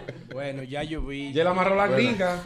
Bueno. Antonio, te va a quedar sin un técnico. A, Esto es un santuario agradecer. migratorio, señor. Maybe, te crean las condiciones para que tú vengas. ¿Cuántos años tienen ustedes establecidos ya aquí? Eh, yo llevo quince años en España y Tolentino tiene diez años, que hizo en el dos mil veintidós. Hizo diez años de estar fundado. Pero esto es una empresa la, la, sólida. La, la clientela de ustedes básicamente... No, que el nivel de todos los países. Mira, mira, de todos los países. Todos los países. Cuando estaba doña Julissa hablando de los estadounidenses que vienen a estudiar aquí, ah, sí. hay muchísimos norteamericanos que vienen a, no solamente a estudiar, que luego se quedan y le dan muy buenas ofertas de trabajo y se quedan a vivir aquí en territorio español. Norteamericanos. Norteamericanos. Nosotros tenemos, hacemos quince, veinte consultas de media al día y se hace la mayoría online. La gente casi no viene. Ustedes han visto que están aquí, pero muchas consultas se hacen es, eh, por videollamada. Y nosotros tenemos de cualquier parte del mundo llamadas de personas que quieren vivir en territorio español. Y en el caso dominicano, ¿el porcentaje de ustedes es mayor? No tanto, no, no creas, no. veinte, treinta por ciento. Nosotros tenemos más, eh, el público principal es español. Español. Español con algún latino eh, mm. o comunitario. Eh, pero el, yo creo que el público principal es venezolanos, colombiano y, y dominicano, va un poco ahí. Vamos a ver, vamos a ver si tomamos alguna. No, espera, vamos a poner la llamada. Algo puntual, en lo que ponemos la llamada. Vamos a ponerlo, pero vamos a ponerlo para que. Sí, vayan poniendo la llamada. No es que no van a salir, sino la ponen. Cosas personales para. Tú la preguntas ahora, es que poner la llamada. Damos tiempo que la gente vaya llamando, entonces tú le preguntas. Para que sepan. Vamos a poner los teléfonos, por favor. Comunícate. Comunícate ocho cero nueve, cinco cuatro cero, uno cero seis cinco, uno ocho tres tres, seis uno cero, uno cero seis cinco desde los Estados Unidos.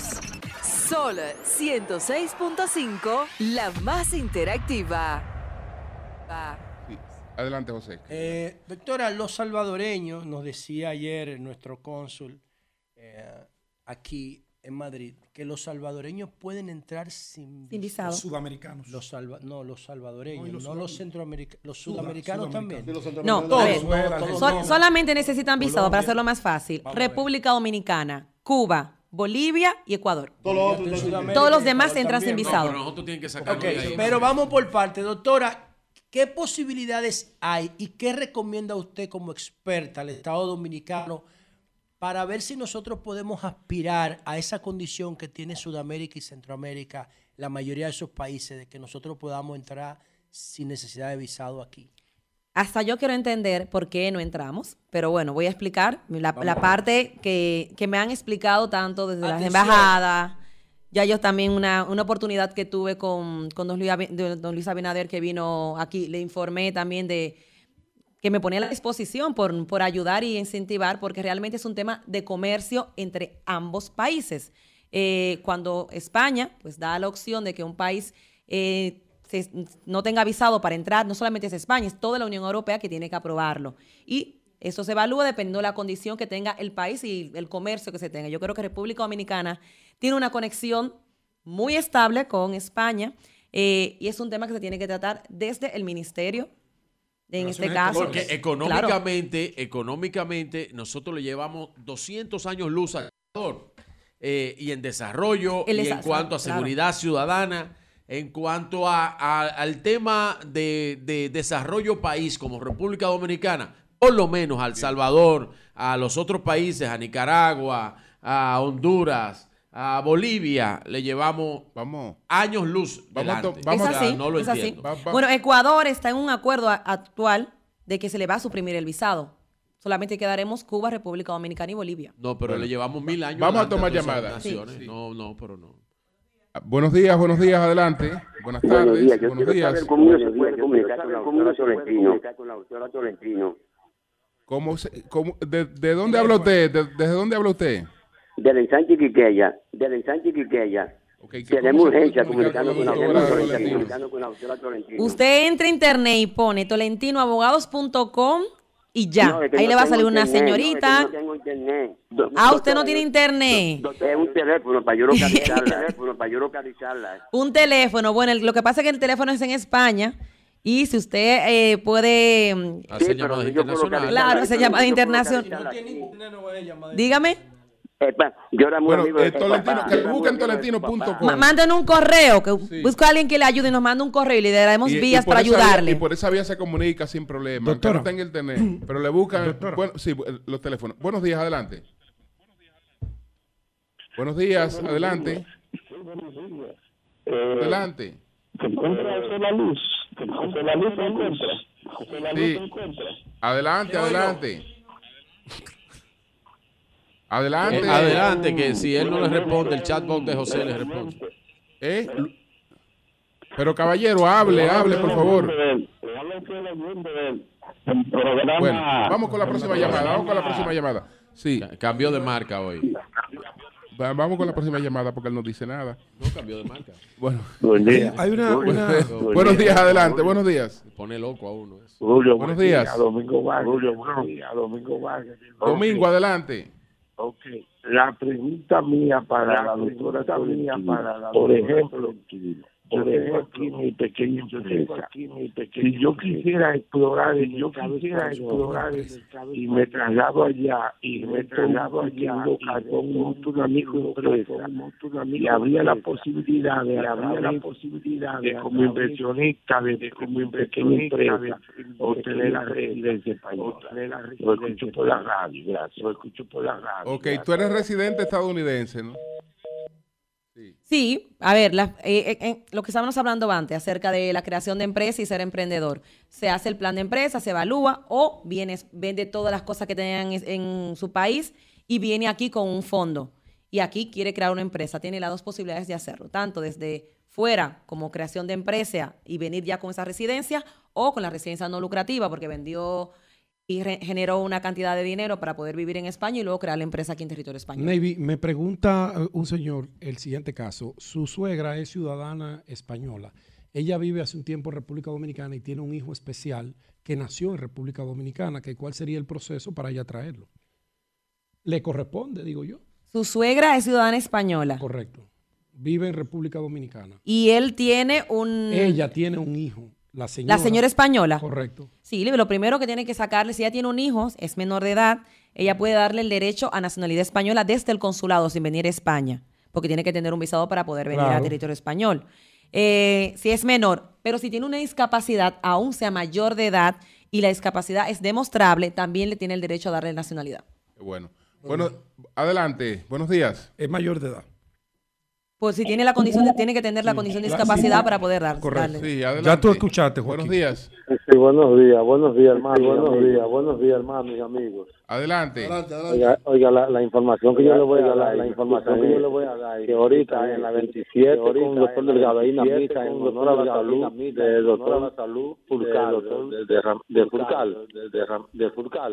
Qué bueno. Sí, que la, la organiza el padre Toño, la, la organiza el padre Toño y, y Roberto Reynoso. Y Roberto Reynoso. Es bueno que los amigos y cosas vayan a los amigos ahí con la salud. ¿A qué hora es la misa?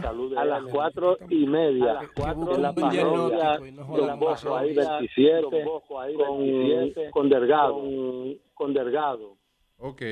Ahí a las Yo no cuatro sabía y media que la misa bueno. se salaba a la gente. Sí, bueno, claro que sí. La fe salva más que los médicos. Claro. Vamos a cerrar los bueno, buenos días, buenos días. Buenos días. Buenos días, señor Julio. Adelante. Buenos días, señor Julio. Adelante, Buen adelante. Saludos, saludos a equipo. Saludos a equipo. Adelante, sí. Wendy. ¿Quiere venir para España? No, no, yo estoy, yo estoy muy bien. Para allá hace mucho frío. Para allá hace mucho frío. Sí. Estoy, no. estoy llamando porque estoy quiero llamando decirle al mundo entero que el ensanche Quiqueya está pidiendo cuatro años más del señor Luis Abinader. Señor Luis Abinader. Para que termine ah, su bueno, obra que están viendo aquí. Pero Wendy, tú. Pero Wendy era al revés. Pero tú, tú te encueraste. Wendy se encuera para que le paguen este gobierno. No, no, no. Ese era Wendy. Ese era Wendy sin ropa. Ahí le ropa, pusieron yo, anda. Claro, ah, claro, claro, claro. Ahí uno sí va a ver cosas. Muy en bien, este proceso. Wendy, la roparon. La roparon. Parece que Zeneida hizo su trabajo. Le compraron ropa. Lo está haciendo bien, Wendy. Bueno, buenos días, adelante. Ay, padre, buenos días. Eh, no todo el que vive en el extranjero, sino que ella quiere cuatro años más. Eso es mentira de la doña. Pero déjeme hacerle una pregunta a la licenciada que está ahí. Eh, yo viajo constantemente a España porque mis hijos residen allá. Porque mis hijos residen allá. Pero cada vez que voy al consulado tengo que llevar todos los requisitos de ley. Todos los requisitos de ley. Entonces yo quisiera saber, mi hijo quiere someter los papeles para hacerme residencia. Tengo que permanecer allá después que tenga la residencia. Después que tenga la residencia. A ver, si usted va a tener residencia mínimo, tiene que vivir seis meses en territorio español para no perder el derecho. Seis meses en un año. Con lo cual, si usted le someten la residencia, usted viene, usted puede venir hasta como turista, y le someten aquí la residencia, lo que establece la ley es que usted no se puede ausentar del territorio español en un año más de seis meses.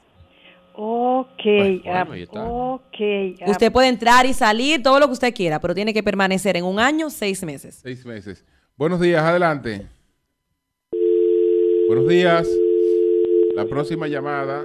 La próxima. Buenos días. Buen día, Julio. Buen día, Julio. Al equipo, adelante, adelante. Al equipo. Aquí de día, sí. Aquí de día de tarde. Julio, de tarde. Me gustaría Así preguntarle es. a la, a la joven, a la dama, a la, a la joven, a la dama, que está. Preguntarle sí. si, preguntarle sí. si en España es una población, España es una población mayor. Ya, eh, ¿Qué posibilidades tienen los países, posibilidades como, tienen como los países como, de que los jóvenes vayan allá, de que los jóvenes vayan allá a, a crecer como familia, o sea, a producir, o sea, a que tienen una política como Canadá. Sí, aquí no, no, la política de Canadá no la tenemos aquí en España, de que puedas sí. irte con toda tu familia para, y que te dan ayudas para que te establezca. Esa política no existe. Existen vías migratorias de que puedes venir con tus familiares, eh, la reagrupación y todo, que pueden venir todos en un mismo paquete, pero no, eh, es que el Estado cuando tú llegues aquí ya te tiene un trabajo, te va a dar la vivienda. Esa, ese plan aquí no, no está estable. Dice un amigo, Neyvi, en Canadá que no hay gente. Dice un amigo que él tiene tres hermanos que son ciudadanos españoles, que si hay la posibilidad dentro de la ley de que ellos puedan pedirlo a él. Él es mayor de edad, claro. Muy viejo, por cierto. A ver, pedirlo, sí, sí, dependen económicamente de él. Primero, él no puede trabajar, tiene que depender económicamente del hijo que le quiere hacer la reagrupación. Eh, y por dos años mínimo se tiene que haber demostrado que se le envía dinero, dependiendo de la edad que tenga, porque con otro de los cambios que sufrió la ley en agosto, es que ya no hay que demostrar ni siquiera la dependencia económica. Henry, eh, quédate allá. Neyvi, Neyvi, me pregunta un estudiante que tiene una beca del Estado Dominicano y está estudiando aquí en España, que si ellos pueden trabajar. Sí, todo el mundo puede trabajar ya en territorio español. Si eres estudiante, automáticamente ya puedes trabajar aún tenga becas. No pasa nada. Uh, Ojalá que el Estado bueno. no le quite ahora la ayuda. Tenemos toda la línea. Tenemos toda la línea. Bueno, llena. Muy bien. Esto adelante. es un tema. Esto es un tema. Esto es un tema. Adelante. Adelante. Adelante. Consulte al consigo a la Neyvi. Adelante. Sí, buenos días. Sí, sí. Bueno, sí, días. sí. Quiero preguntarle, doctora. Quiero preguntarle, doctora. Yo estudié en y España. Yo estudié en yo estudié España. allá por un yo año. Estudié allá por un año. ¿Es posible que haber permanecido este año allá no pueda solicitar para alguna residencia, para alguna residencia, ¿no? A ver, eh, las personas que han estudiado aquí en los últimos dos años tienes derecho a tener una contratación en prácticas. Es decir, si tú nos imagínate que te acabas de graduar en la universidad. Pues acabándote de graduar, tienes hasta dos años para que tú puedas tener una conexión con una empresa en España y te puedan hacer un contrato de contratación en prácticas. Ok, otra pregunta. Ahora, si tú estudiaste aquí, tendrás que hacer tu trámite de nuevo claro. eh, para tener una residencia, porque son ya es, son Proceso trámites diferentes. Distinto. Exacto. Buenos días, adelante. Buenos días. Buenos días. Buenos días. Le escuchamos por aquí, adelante. Eh, eh, yo quería preguntar. Eh, yo quería preguntar. ¿Preguntar qué? Yo tengo mi madre que... Yo tengo mi madre que... Ella tiene ya sesenta... ¿Qué pasa con tu madre? ¿Eh? Repite, por favor. ¿Cuáles son los requerimientos para allá? ¿Cuáles son los requerimientos para allá? Bueno, que no se escucha. Es que no se escucha, líder, no. Mira, a ver si puedes repetirlo para ver si... Oh, adelante. Oh, oh, a la señora Germán. Sí, adelante. Que es un sector que quiere cuatro llamadas, que quiere cuatro llamadas, que esa no vive aquí, porque esa no vive aquí, que era Abinader, aquí no vive la gente, se está muriendo el dinero, que la gente muriéndose delante, que la gente muriéndose vergüenza, esta sinvergüenza. No, no, no, así no le digas. El sinvergüenza eres tú, pero él le dijo sinvergüenza, yo le digo, yo lo estoy respondiendo yo. Bueno, adelante. Buenos días. Tranquilo. Llama para decir porquería. Buenos días, adelante. Buenos días. Buen día, buen día. Sí. Saludos. Eh, una pregunta. Eh, una la madre pregunta. de la esposa mía, la madre de la esposa ella mía, es ciudadana, ella es española, ciudadana, española. Ella podría más o menos, ella podría más o menos a, a, viabilizarle, a, a, viabilizarle a la esposa mía, una residencia a la esposa mía, en calidad de turismo. Sí, a la, la familia y a usted también. A usted también. A usted lo puede. Sí, pero a ver. Fue rubio. No. Ah, bueno. Eso es un proceso. Ah, bueno. es, es un proceso. Normalmente lo que tiene que demostrar primero es que su esposa no trabaja, sí, que depende económicamente de ella, que es un poco complicado esto, hay que... ¿Cuánto tiempo toma un proceso? Hay que evaluar la documentación siempre. ¿Cuánto tiempo toma un proceso? Señores, tenemos que la todas las... Seis meses. Pero vamos a poner... Ah, pero todavía es seis meses. De tres a seis meses. Gracias, gracias a Neyvi Tolentino. Gracias por recibirnos aquí también. Gracias por todas sus atenciones. No tiene que ponerse a eso. Todas las cosas que nos guarda aquí. Increíble cómo lo tratan. Esta es su casa, de verdad, es su casa. Esto es una dominicana que nos hace orgullosos. De y de gente patria. Está preguntándome en las redes cosas personales de la doctora, que ella no va a responder sobre eso. No, la doctora no, ya tiene su familia y todo. ¿Y tú crees que una mujer así va a estar soltera aquí en Madrid? Tiene su esposo, sus hijos y su robot. Exacto. ¡Un robot! Si usted quiere, le conseguimos el robot de la doctora. Es verdad, doctora. Es verdad. Sí. Yo voy a Japón a comprar ahora el robot. Físicamente lo queremos hacer por, algo por, físico ah, ya. Porque, porque el esposo... No, no, no. No, no, no, no. No, no, no. No es para eso, no. Es otro. Es que es para servicio de, de para, consulta. Es, ah, sí, claro. Ah, bueno. Nada, nada que ver con... Sí. Le vamos a conseguir el robot. A, a lo que está preguntando. Porque David, que tiene esposo y tiene un robot. Ya está. Tiene esposo y un robot. Muchas gracias, muchas gracias. A ustedes, gracias. Gracias, gracias. Muy bien. Vamos a una pausa. Bien, señores, continuamos desde Madrid, España. Ahora tenemos eh, vía telefónica desde República Dominicana a la doctora Ingrid Hidalgo, Ay, abogada, mía. abogada de la familia Fulcar. Buenos días, doctora. ¿Cómo está usted? Muy buenos días, me encuentro. Muy buenos muy días, bien, me encuentro. Gracias a Dios. Bien, gracias a Dios. Qué bueno, qué bueno. ¿Usted puede ayudarnos a entender algunas cosas de lo que se anunció en el día de, de ayer, porque estamos hablando de una familia que se está querellando por una afectación al honor? Eh, hasta ahora, doctora, no había conocido de casos de familia eh, en ese sentido, sino de personas que sienten su honor afectado, no familias ni empresas. Entonces, en este caso... ¿Quién es, quién es el afectado eh, por la, eh, la supuesta difamación o injuria? En este caso el afectado en este es caso el afectado es precisamente Roberto, el cual eh, a través cual, de poder eh, consular, de poder autorizado a su hermano a su hermano para que interponga eh, la querella eh, la querella eh, la familia eh, la familia que el nombre el buen nombre el buen afecta a todos los suyos, todos, no importa en qué lugar familiar en qué lugar familiar la familia participa. La familia participa en ente de apoyo, pero el querellante, pero el querellante, la persona afectada, la persona en este caso, el ex en este caso, el ex ministro Roberto Fulcar de Encarnación. Por otra parte, doctora, eh, ¿por qué, por qué la querella ante el Ministerio Público tratándose de un caso de acción privada? Eh, porque es eh, a través, porque es a través de la ley cincuenta y tres de la ley sobre crímenes y delitos de alta tecnología, delitos de alta tecnología, identifican y sancionan la difamación cometida a través de medios cometida a través de medio electrónico. Eh, el señor eh, Máximo, el señor Máximo dio un media tool, dio un media tool digitales, digitales eh, y otros eh, y otros eh, medios a través de las redes. Y nosotros las redes que nosotros entendemos que es la vía que se a través de la fiscalía a través de la y luego que la fiscalía luego que la fiscalía que nosotros sigamos nosotros le estamos solicitando a nosotros vamos a pedirlo nosotros vamos a pedirlo una conversión se llama y no vamos conversiónamente no vamos directamente ya a un unipersonal eh, unipersonal. Entonces el querellante sería eh, el diputado Julissa Reynoso actuando eh, por un apoderamiento de su hermano Roberto Fulcar. Ciertamente, ciertamente. Bueno, ¿y cuál es la aspiración, doctora? ¿Cuál es la aspiración? ¿Cuál es la...?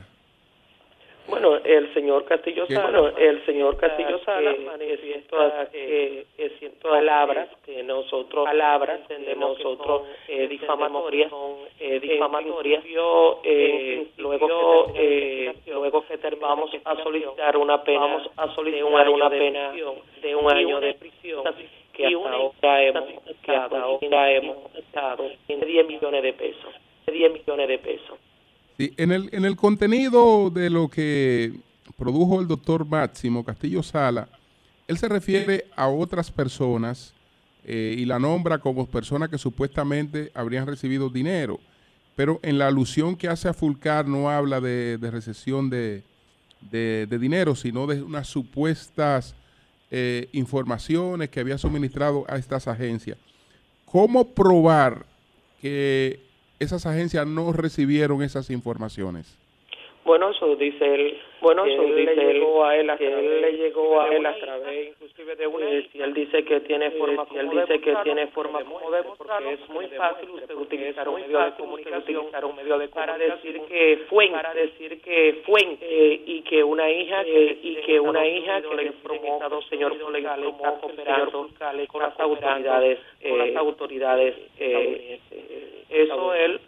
Eso él, eh, hemos visto en otro eh, medio, dice, hemos visto en otro medio, dice, a los tribunales llevará su prueba, a los tribunales llevará su prueba, demostraremos, demostraremos, no es más que una persona que está difamando, que está difamando al señor Fulcar. Bueno, pues muchas gracias, muchas gracias, gracias a la doctora ustedes, Ingrid, gracias a ustedes. Ingrid Hidalgo, éxito, muchas gracias doctora, muchas gracias. Éxito, éxito siempre. Gracias doctora, gracias. Siempre. Gracias. Gracias. Bueno. Bueno, señores, está con nosotros Héctor Héctor Farías, gestor cultural. Hemos escuchado mucho el nombre de Héctor Farías como eh, gestor cultural. Nos plantearon el tema de los murales, eh, nos plantearon el tema este de las gestiones que está haciendo eh, la alcaldía de, de Nagua, la provincia de María Trinidad Sánchez, por tener una presencia en murales en el, en el metro de, de Madrid, y nos han hablado de otros proyectos. Héctor, ¿cómo estás? Bueno, muchísimas gracias por invitarme a este espacio. Eh, así es, venimos a Madrid eh, a desarrollar diferentes proyectos. Eh, desarroll, desarrollaremos la primera jornada de, de murales en la Plaza Leopoldo de Luis, en Cuatro Caminos, en donde artistas de la diáspora desarrollarán once obras monumentales en el espacio. Fueron unos murales que donamos en el año dos mil dieciocho, desde el proyecto Activando Cultura, Arte, Gestión y Desarrollo Inclusivo. Bueno, repetimos en este año dos mil veintitrés esa acción que puso en arte, en alto nuestro país. Y nada, además de eso, eh, desarrollaremos en el Metro de Madrid dos obras monumentales con cuatro artistas de la diáspora, eh, con una intervención de veinte metros por ciento sesenta y cuatro de, de alto. ¿De dónde, de dónde salen estas, estas ideas y quién, y quién las auspicia? Bueno, estos proyectos se pueden desarrollar a través de un modelo de gestión mixto, porque para desarrollar esas actividades, vamos a decir, tan, tan estratégicas, eh, nosotros necesitamos apoyo de diferentes eh, instituciones, tanto a nivel privado como público. A lo largo de estos años, eh, desde el proyecto Activando Cultura y desde los diferentes, vamos a decir, la, las diferentes iniciativas que hemos desarrollado, Eh, se nos han unido diferentes instituciones que hacen posible que, que, pueda, que se pueda desarrollar. ¿Los temas son libres? ¿Ustedes ponen lo que ustedes quieran ahí o eso se, o eso se negocia con las autoridades? Porque la, la ciudad quisiera llevar un mensaje de color, un mensaje de contenido. Sí, bueno, en, en lo, el concepto actual, por ejemplo, del Metro de Madrid, ahora eh, estamos desarrollando el concepto de eh, la historia del merengue típico. La historia del merengue típico. Del merengue Todo típico. Va a tener que ver con eso. Exactamente, pero se llaman, por ejemplo, Acordes de Historia, República Acordes Dominicana. De Eh, así, acordes de historia República acordes de historia República Dominicana. A propósito de la música, acordes. Exactamente. Acordes. Y el segundo mural tiene por concepto Mar de Vida, en donde eh, la hidrología eh, está fragmentada por el mar, el Caribe, los colores vivos de nosotros, mucha brillantez y diferentes figuras que nos representan tanto a nivel, a, a nivel de merengue típico y, y de, de, de marca país. ¿Está expuesto al sol o es dentro? Dentro del metro. Dentro del metro. Eh, en la, en la sí, parada adentro. Sí, en dirección a la, a la, a la salida, eh, es, es, es, eh, o sea, es Plaza Santo Domingo. Ajá. Porque el año pasado desarrollamos una propuesta Pero, eh, pero en dirección a la Gran Vía. Esa estación del metro se llama Plaza Santo Domingo. La estación Santo, estación Domingo. Santo Domingo del Metro de Madrid, plaza, línea uno. Uh -huh. Okay. Tanto es un proyecto que estamos desarrollando de la mano de la Embajada Dominicana ante el Reino de España. Eh, y en este sentido, eh, en esta oportunidad, con el Ayuntamiento de Nagua y el apoyo de la Presidencia. ¿Cuál es el tamaño del mural? Eh, veinticinco metros. veinticinco metros. Por cada lado, por cada lateral, tanto al, a nivel derecho como a izquierdo. Wow, pero wow, es, es grande. Es grande. Y en la estación pasan alrededor de setecientas mil personas eh, mensuales. Tú, tú, tengo, wow. tú eres el, el director del Ballet Dominicano en Europa. Así es. Ballet Dominicano, yo entiendo que está compuesto por dominicanos. ¿Es un ballet folclórico o es un ballet contemporáneo o un ballet clásico? Eh, tenemos una, una, una identidad de marca mixta. O sea, nosotros somos egresados de la Escuela Nacional de Danza, en danza. O sea, de danza, claro. De el mundo poi. Sí. Con el mundo y todos los, los grandes maestros de la, de claro. la danza dominicana. Entonces, cuando llegamos a estudiar aquí, eh, un grado superior en pedagogía de las artes visuales, pues a mí, como, como soy bailarín también y soy como muy activo, me llamaban para mucho, como, mucho picoteo. Picoteo, sí. Eh, tanto de ballet como de folclore, como de danza contemporánea. Entonces llegó un momento en que tenía tantas llamadas de las instituciones que yo decidí crear el proyecto en el dos mil quince. Ahí es que está Yosanna Merán. Yosanna Robles Merán. Esa es mi prima. Bueno, es mi gran amiga y una ah, gran sí. bailarina. Tú tienes un flow como Arami Camilo, ¿no? Sí. Ah, sí. No. no. Tú lo miras. Por el sombrero. Arami Camilo. No, el flow de él está bien. ¿Cuántos yo dominicanos? Mal. Yo dije que tiene un flow Arami Camilo. Arami, ¿Cuántos Arami. dominicanos bailarines y de otras ramas del arte están inmiscuidos en este, en este proyecto de la gestión cultural aquí en España? Bueno, nosotros somos un grupo de sesenta y siete. Y de sesenta y siete... bailarines, pero también tenemos el apoyo de gestores culturales, de, eh, de poetas, de pintores, porque, por ejemplo, yo como gestor cultural, en todos los proyectos que realizo, siempre eh, trabajo de manera multidisciplinar. O sea, si hacemos, por ejemplo, un espectáculo de danza, eh, invitamos artistas de diferentes áreas, o sea, de diferentes aristas. Sí. Yo, yo eh, te voy a hacer una pregunta ahora, un poco fuera del contexto. Tú eres gestor cultural, ¿verdad? Sí. Ten cuidado. Eh, ¿Qué tú opinas del dembow, de la música urbana dominicana? Bueno, el dembow es un arte que, que ha venido... Aquí en Cuatro Caminos se puede hablar en contra del dembow. Es un, es, es un arte, es una, carrera, es, pero es, es una expresión, es una expresión de, de, de nuestra comunidad, de nuestra sociedad, del arte popular, arte popular, que en su momento va a seguir creciendo y que evidentemente con el tiempo va a ser parte del folclore dominicano. ¿Te gusta a ti como arte? Sí, me gusta. ¿Qué tú le mejorarías al dembow? ¿Qué, qué tú le cambiarías? ¿Qué no está bien? Yo le cambiaría el, concept, el concepto. Por ejemplo, los artistas del dembow deben de crear desde un concepto. O sea, su, su equipo de trabajo creo que debe de buscar inspiración en los museos de la República Dominicana. No saben lo que es. Mostrar eh, la dominicanidad desde otro aspecto. Porque, por ejemplo, cuando van al barrio solo muestran una parte, pero no muestran la identidad real de lo que es el barrio. Eh, lo pintoresco, el color, eh, los calones. ¿Tú naciste en un barrio? Sí. ¿En dónde? Sí, sí. Yo soy de Los Minas. De Los Minas. Ah, tú eres Los Mineros, que es una marca. Pero no, yo no diría que es un... Sí, un barrio, bueno, una, sí. No, es una marca. De hecho, ser Los Mineros es una marca. Es una ya. marca, sí. Hay un flow, sí, hay hay un flow. ¿Tú entiendes, de, de Héctor, que a los eh, productores, a los intérpretes del, del género urbano le hace falta un poco de... Cultura, cultura y educación para mejorar las letras, su contenido? Sí, claro que sí. Pero no es algo que se debe gestar directamente como desde el ministerio, como se ha querido vender, sino es, es una asesoría interna. Los dueños del negocio. Con los dueños del negocio, porque eso es, es, es un arte totalmente comercial. Sí, eso es comercial. Pero lo, lo comercial puede tener concepto. Okay. Oye, José, o debe tener concepto. Que el, el o sea, debe tener. Un, pero un concepto que al mismo no, tiempo eduque a la población. El éxito no sea para hacer daño. El, el éxito Exacto. no tiene que ver con nada de eso. El éxito simplemente es una fórmula. Okay. No importa que tú tengas fondo o que tú solo seas forma. Yo quizá no consuma tanto dembow. Yo sí lo promuevo, pero no lo consumo. Yo consumo más Sabina. No hay una contradicción ahí. No, no hay contradicción. Yo simplemente entiendo sociológicamente que es un fenómeno importante. Por ejemplo... La República Dominicana nunca había llegado tan lejos como ahora con ninguna expresión musical. Exacto. Pero vamos nunca a hacerle la pregunta. Antes en la historia. Entonces, algo bueno uy, tiene uy, el dembow. Pero nunca. El, pero, la, bueno, la, la el dembow está mal con Juan Luis Guerra. Cultural, sí, pero vamos, rítmica, a bueno, a Héctor, vamos a preguntarle no, a Héctor directamente. No, no, no, no, no, no, no, no, el dembow se consume en, en, en España más allá de las fronteras de los nacionales dominicanos. Oye, se los, está consumiendo el dembow aquí en España. Mira, que, pero espera, yo, yo, pre, yo fui bailarín de Rosalía. No, no, no. Por ejemplo, yo, yo fui bailarín de Rosalía y de, y de grandes estrellas que escuchan el dembow. Y el dembow, por ejemplo, en Míconos, en, en Ibiza, sí, tiene un apogeo muy importante. Míconos es Grecia. Grecia. Sí, sí. En Ibiza, en Ibiza, en, en Dubái se escucha música. Aquí en Madrid se, eh, se escucha dembow en la discoteca. En, en las discotecas más V I P de aquí se escucha, escucha dembow. dembow. Okay. Pero y Rosalía, ¿qué es con bicochito?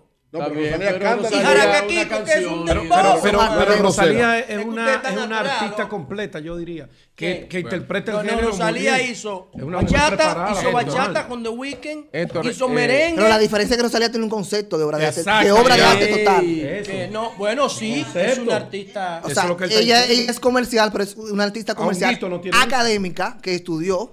Con concepto. Y, con concepto y su equipo de trabajo son especialistas del área. Exacto. Sí, pero mira cómo esa ella está, diferencia ella está haciendo bachata, está haciendo merengue urbano y está haciendo dembow. Con, con calidad. Desde su claro, porque tiene una inspiración. Desde tiene, su perspectiva. Desde, desde, desde su perspectiva y tiene una inspiración claro. hacia el país eh, y una afinidad que le hacen crear. Claro. Crear, crear obras. Héctor, Héctor, claro. Héctor, ¿cómo? Pero ella no fue a Bellas Artes, ella fue a los guandules. ¿Cómo tú sientes? A donde el U R D okay. hace su dembow. Con ¿Cómo tú sientes ¿Cómo tú sientes el trabajo del Ministerio de Cultura de la República Dominicana?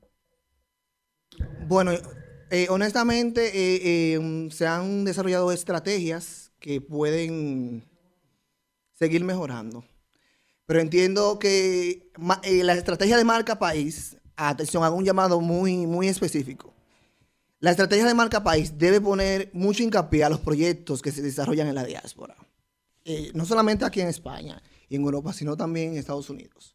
Pienso que fue un proyecto eh, que solamente fue lanzado.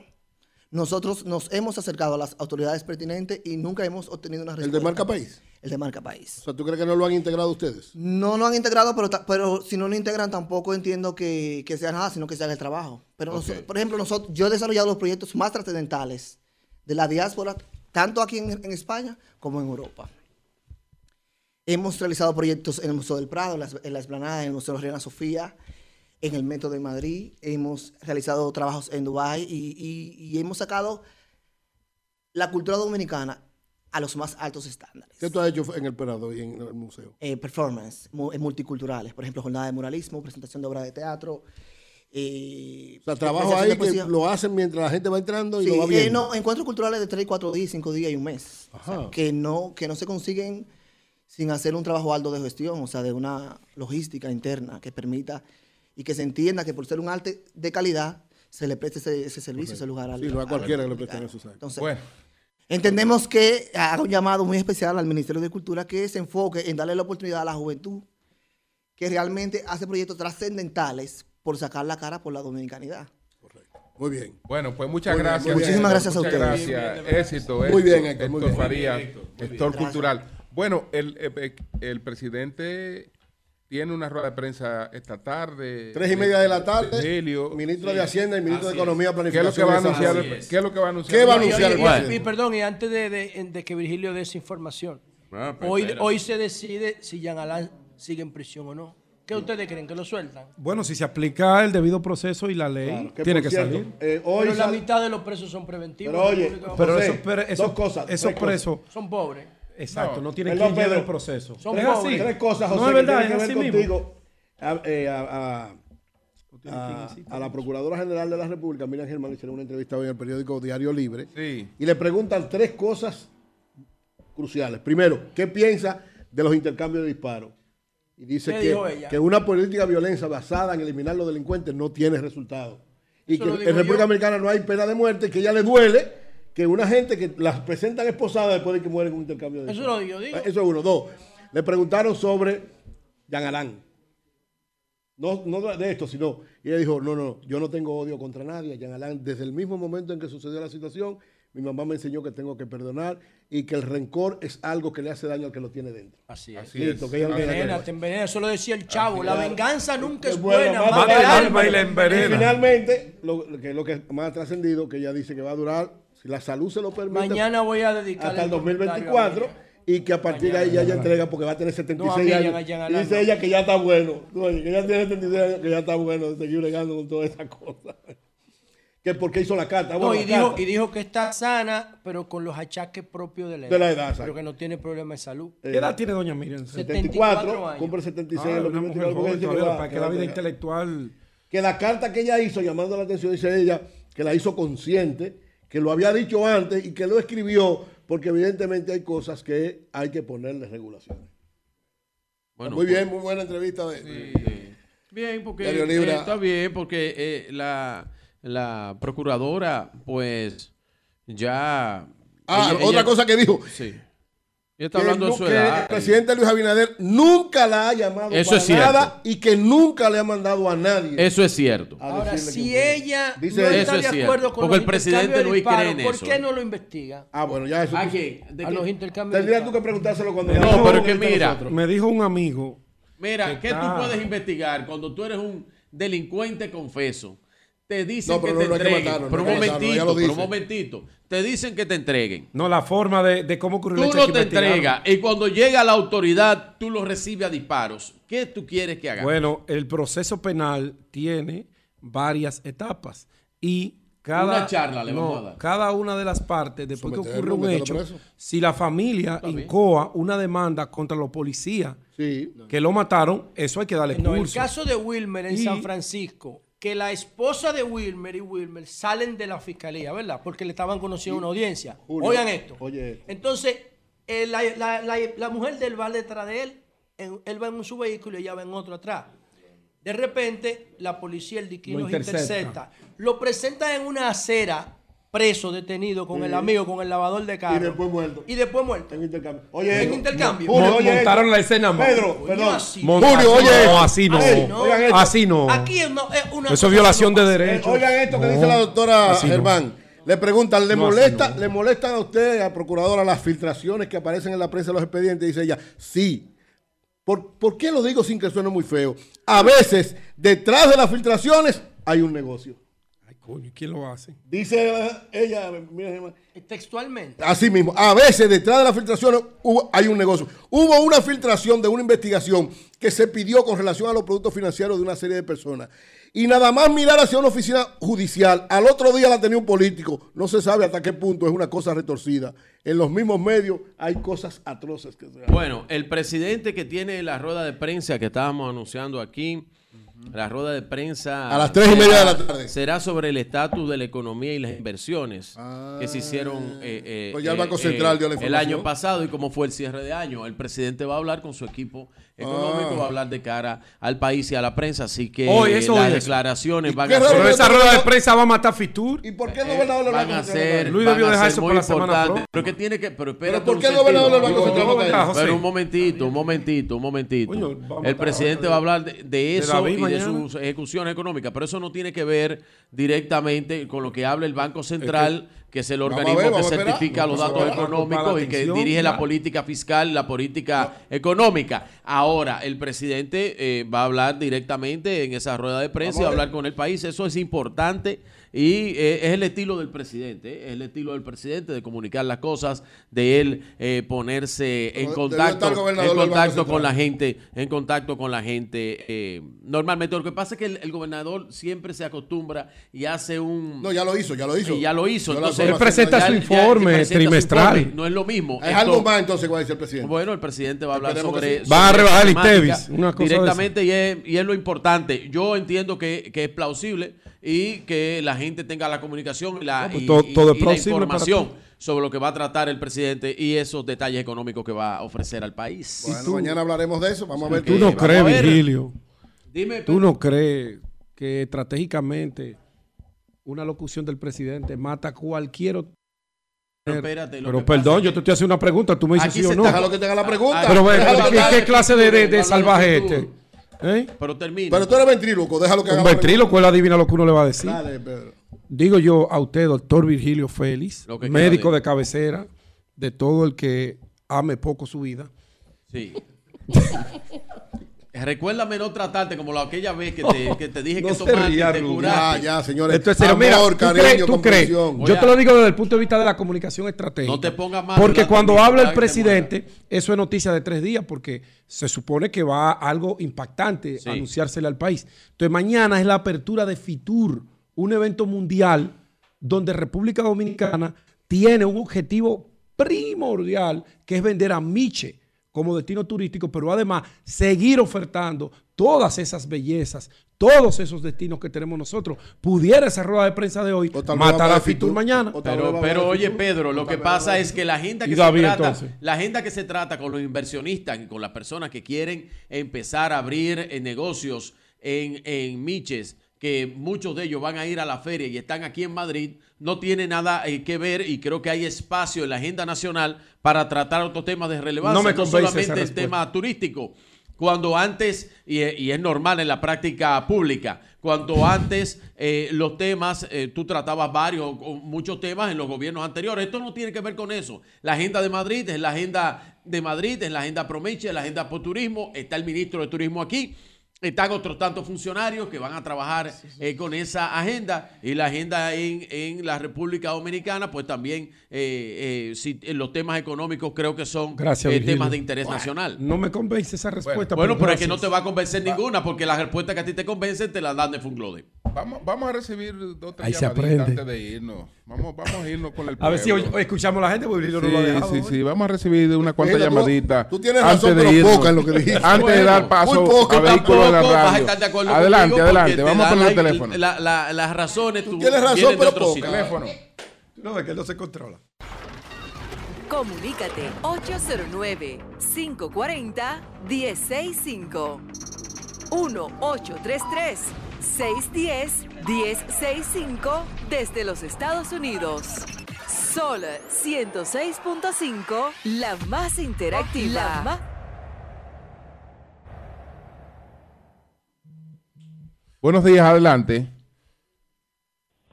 Buenos días. Buenos días. Buen día. Buen día. Adelante. Hola, ¿qué tal? Hola, ¿qué tal? Te escuchamos, adelante. Una, un comentario, Una, para, el amigo un José comentario para el amigo José Lalu. Adelante, José, le escucho. Si él, si él le sugiere si si que, que se olvide del, del tema de pique, del, del tema de pique. Entonces, ¿por qué José? Entonces, ¿por qué José? Tanto polerita, tanto polerita, cada vez que menciona Cuquilá. Diablo, ¿qué es eso? Yo no entiendo, no entiendo. Vámonos con la próxima. Bien, buenos días, adelante. No entendimos, no entendimos. Bueno, yo, yo, bueno. Buenos días, buenos días, adelante. Buenos días, buenos días. Adelante. Buenos días, Julio. Buenos días, Julio. Adelante, adelante. No se oye, no se oye bien. Sí, se escucha, se, se escucha, escucha bien, bien. Adelante. Julio, Julio. Sí. Julio. Felicitarlo adelante, a habla. Felicitarlo a ustedes. Felicitarlo a ustedes por ese gran programa, por ese gran programa. Que se viene una bulla. Que se firme, mundialmente, mundialmente. Julio, que aquí, en este país, hay mucha gente, hay mucha gente que está viendo de los partidos políticos, Julio, lo que pasa, Julio. Me están yendo. Bueno, bueno, gracias, Zeneida. Bueno, Zeneida, tú hablaste con Wendy. Reiterar, reiterar, don Julio, la rueda de prensa que tendrá el presidente de la República sí, conjunto con eh, el, el, el ministro de Economía es hoy a las tres y media de la tarde en el Salón Las, Las Cariátides, Cariátides, allá en el Palacio Nacional. El presidente va a hablar sobre el estatus de la economía y las inversiones que se hicieron el año pasado y cómo fue el cierre de año. Eh, y otros temas le interesantes. Le va a contestar Danilo a nivel bueno, nacional. Buenos no días, tiene que adelante. Contestarle a Danilo porque Danilo bueno, no dijo nada. Le va a contestar bueno, a Danilo. Bu buenos días, adelante. No dijo nada de Estado, dijo una cosa política. Buenos días. Buenos días, Julio. Buenos días, Julio. Saludos para todos. Adelante.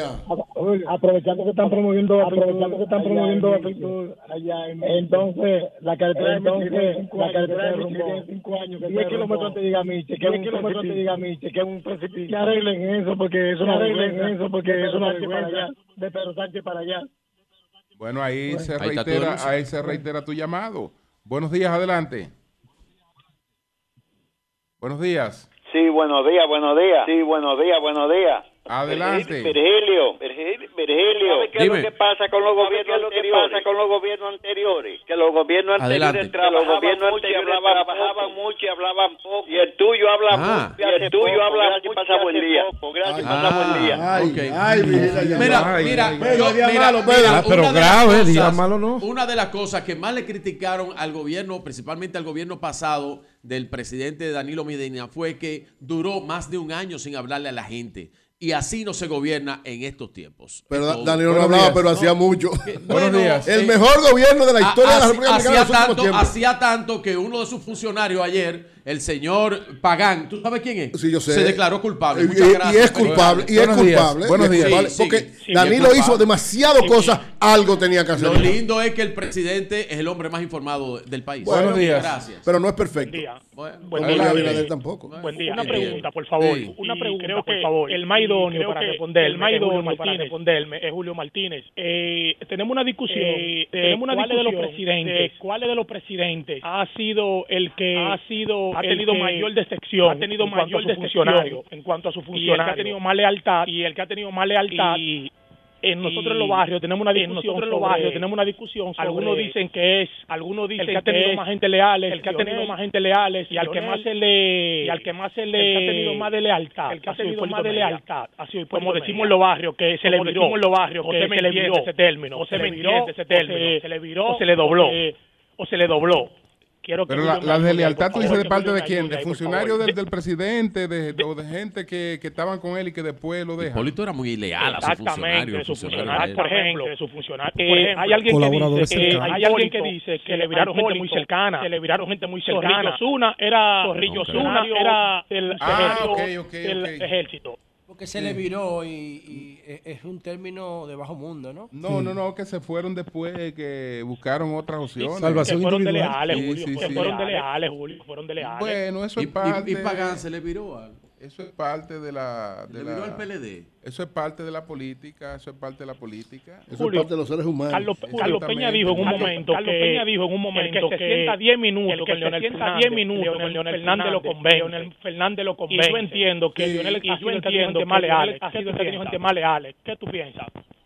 Bueno, él ha tenido... Ese oyente lo está manipulando, ustedes no se están dando cuenta. Él ha tenido mucha gente leal también. Y Danilo también, muchísima gente leal. Y Hipólito también. Todos los presidentes tienen gente muy leal y gente que lo traiciona. Todos. Yo creo que él le quería dar un mensaje a Eury. Así es, así es. Bueno, señores, mañana estamos... ¿Se acabó el programa ya? Mañana estamos en la inauguración. Mañana estamos en Fitur. En Fitur. Mañana estamos directamente desde IFEMA. En IFEMA. Así, así estamos mañana, si Dios lo permite. Así, así es que vámonos ahora mismo con Hugo Veras y Vehículos en la Radio. Cambio y fuera.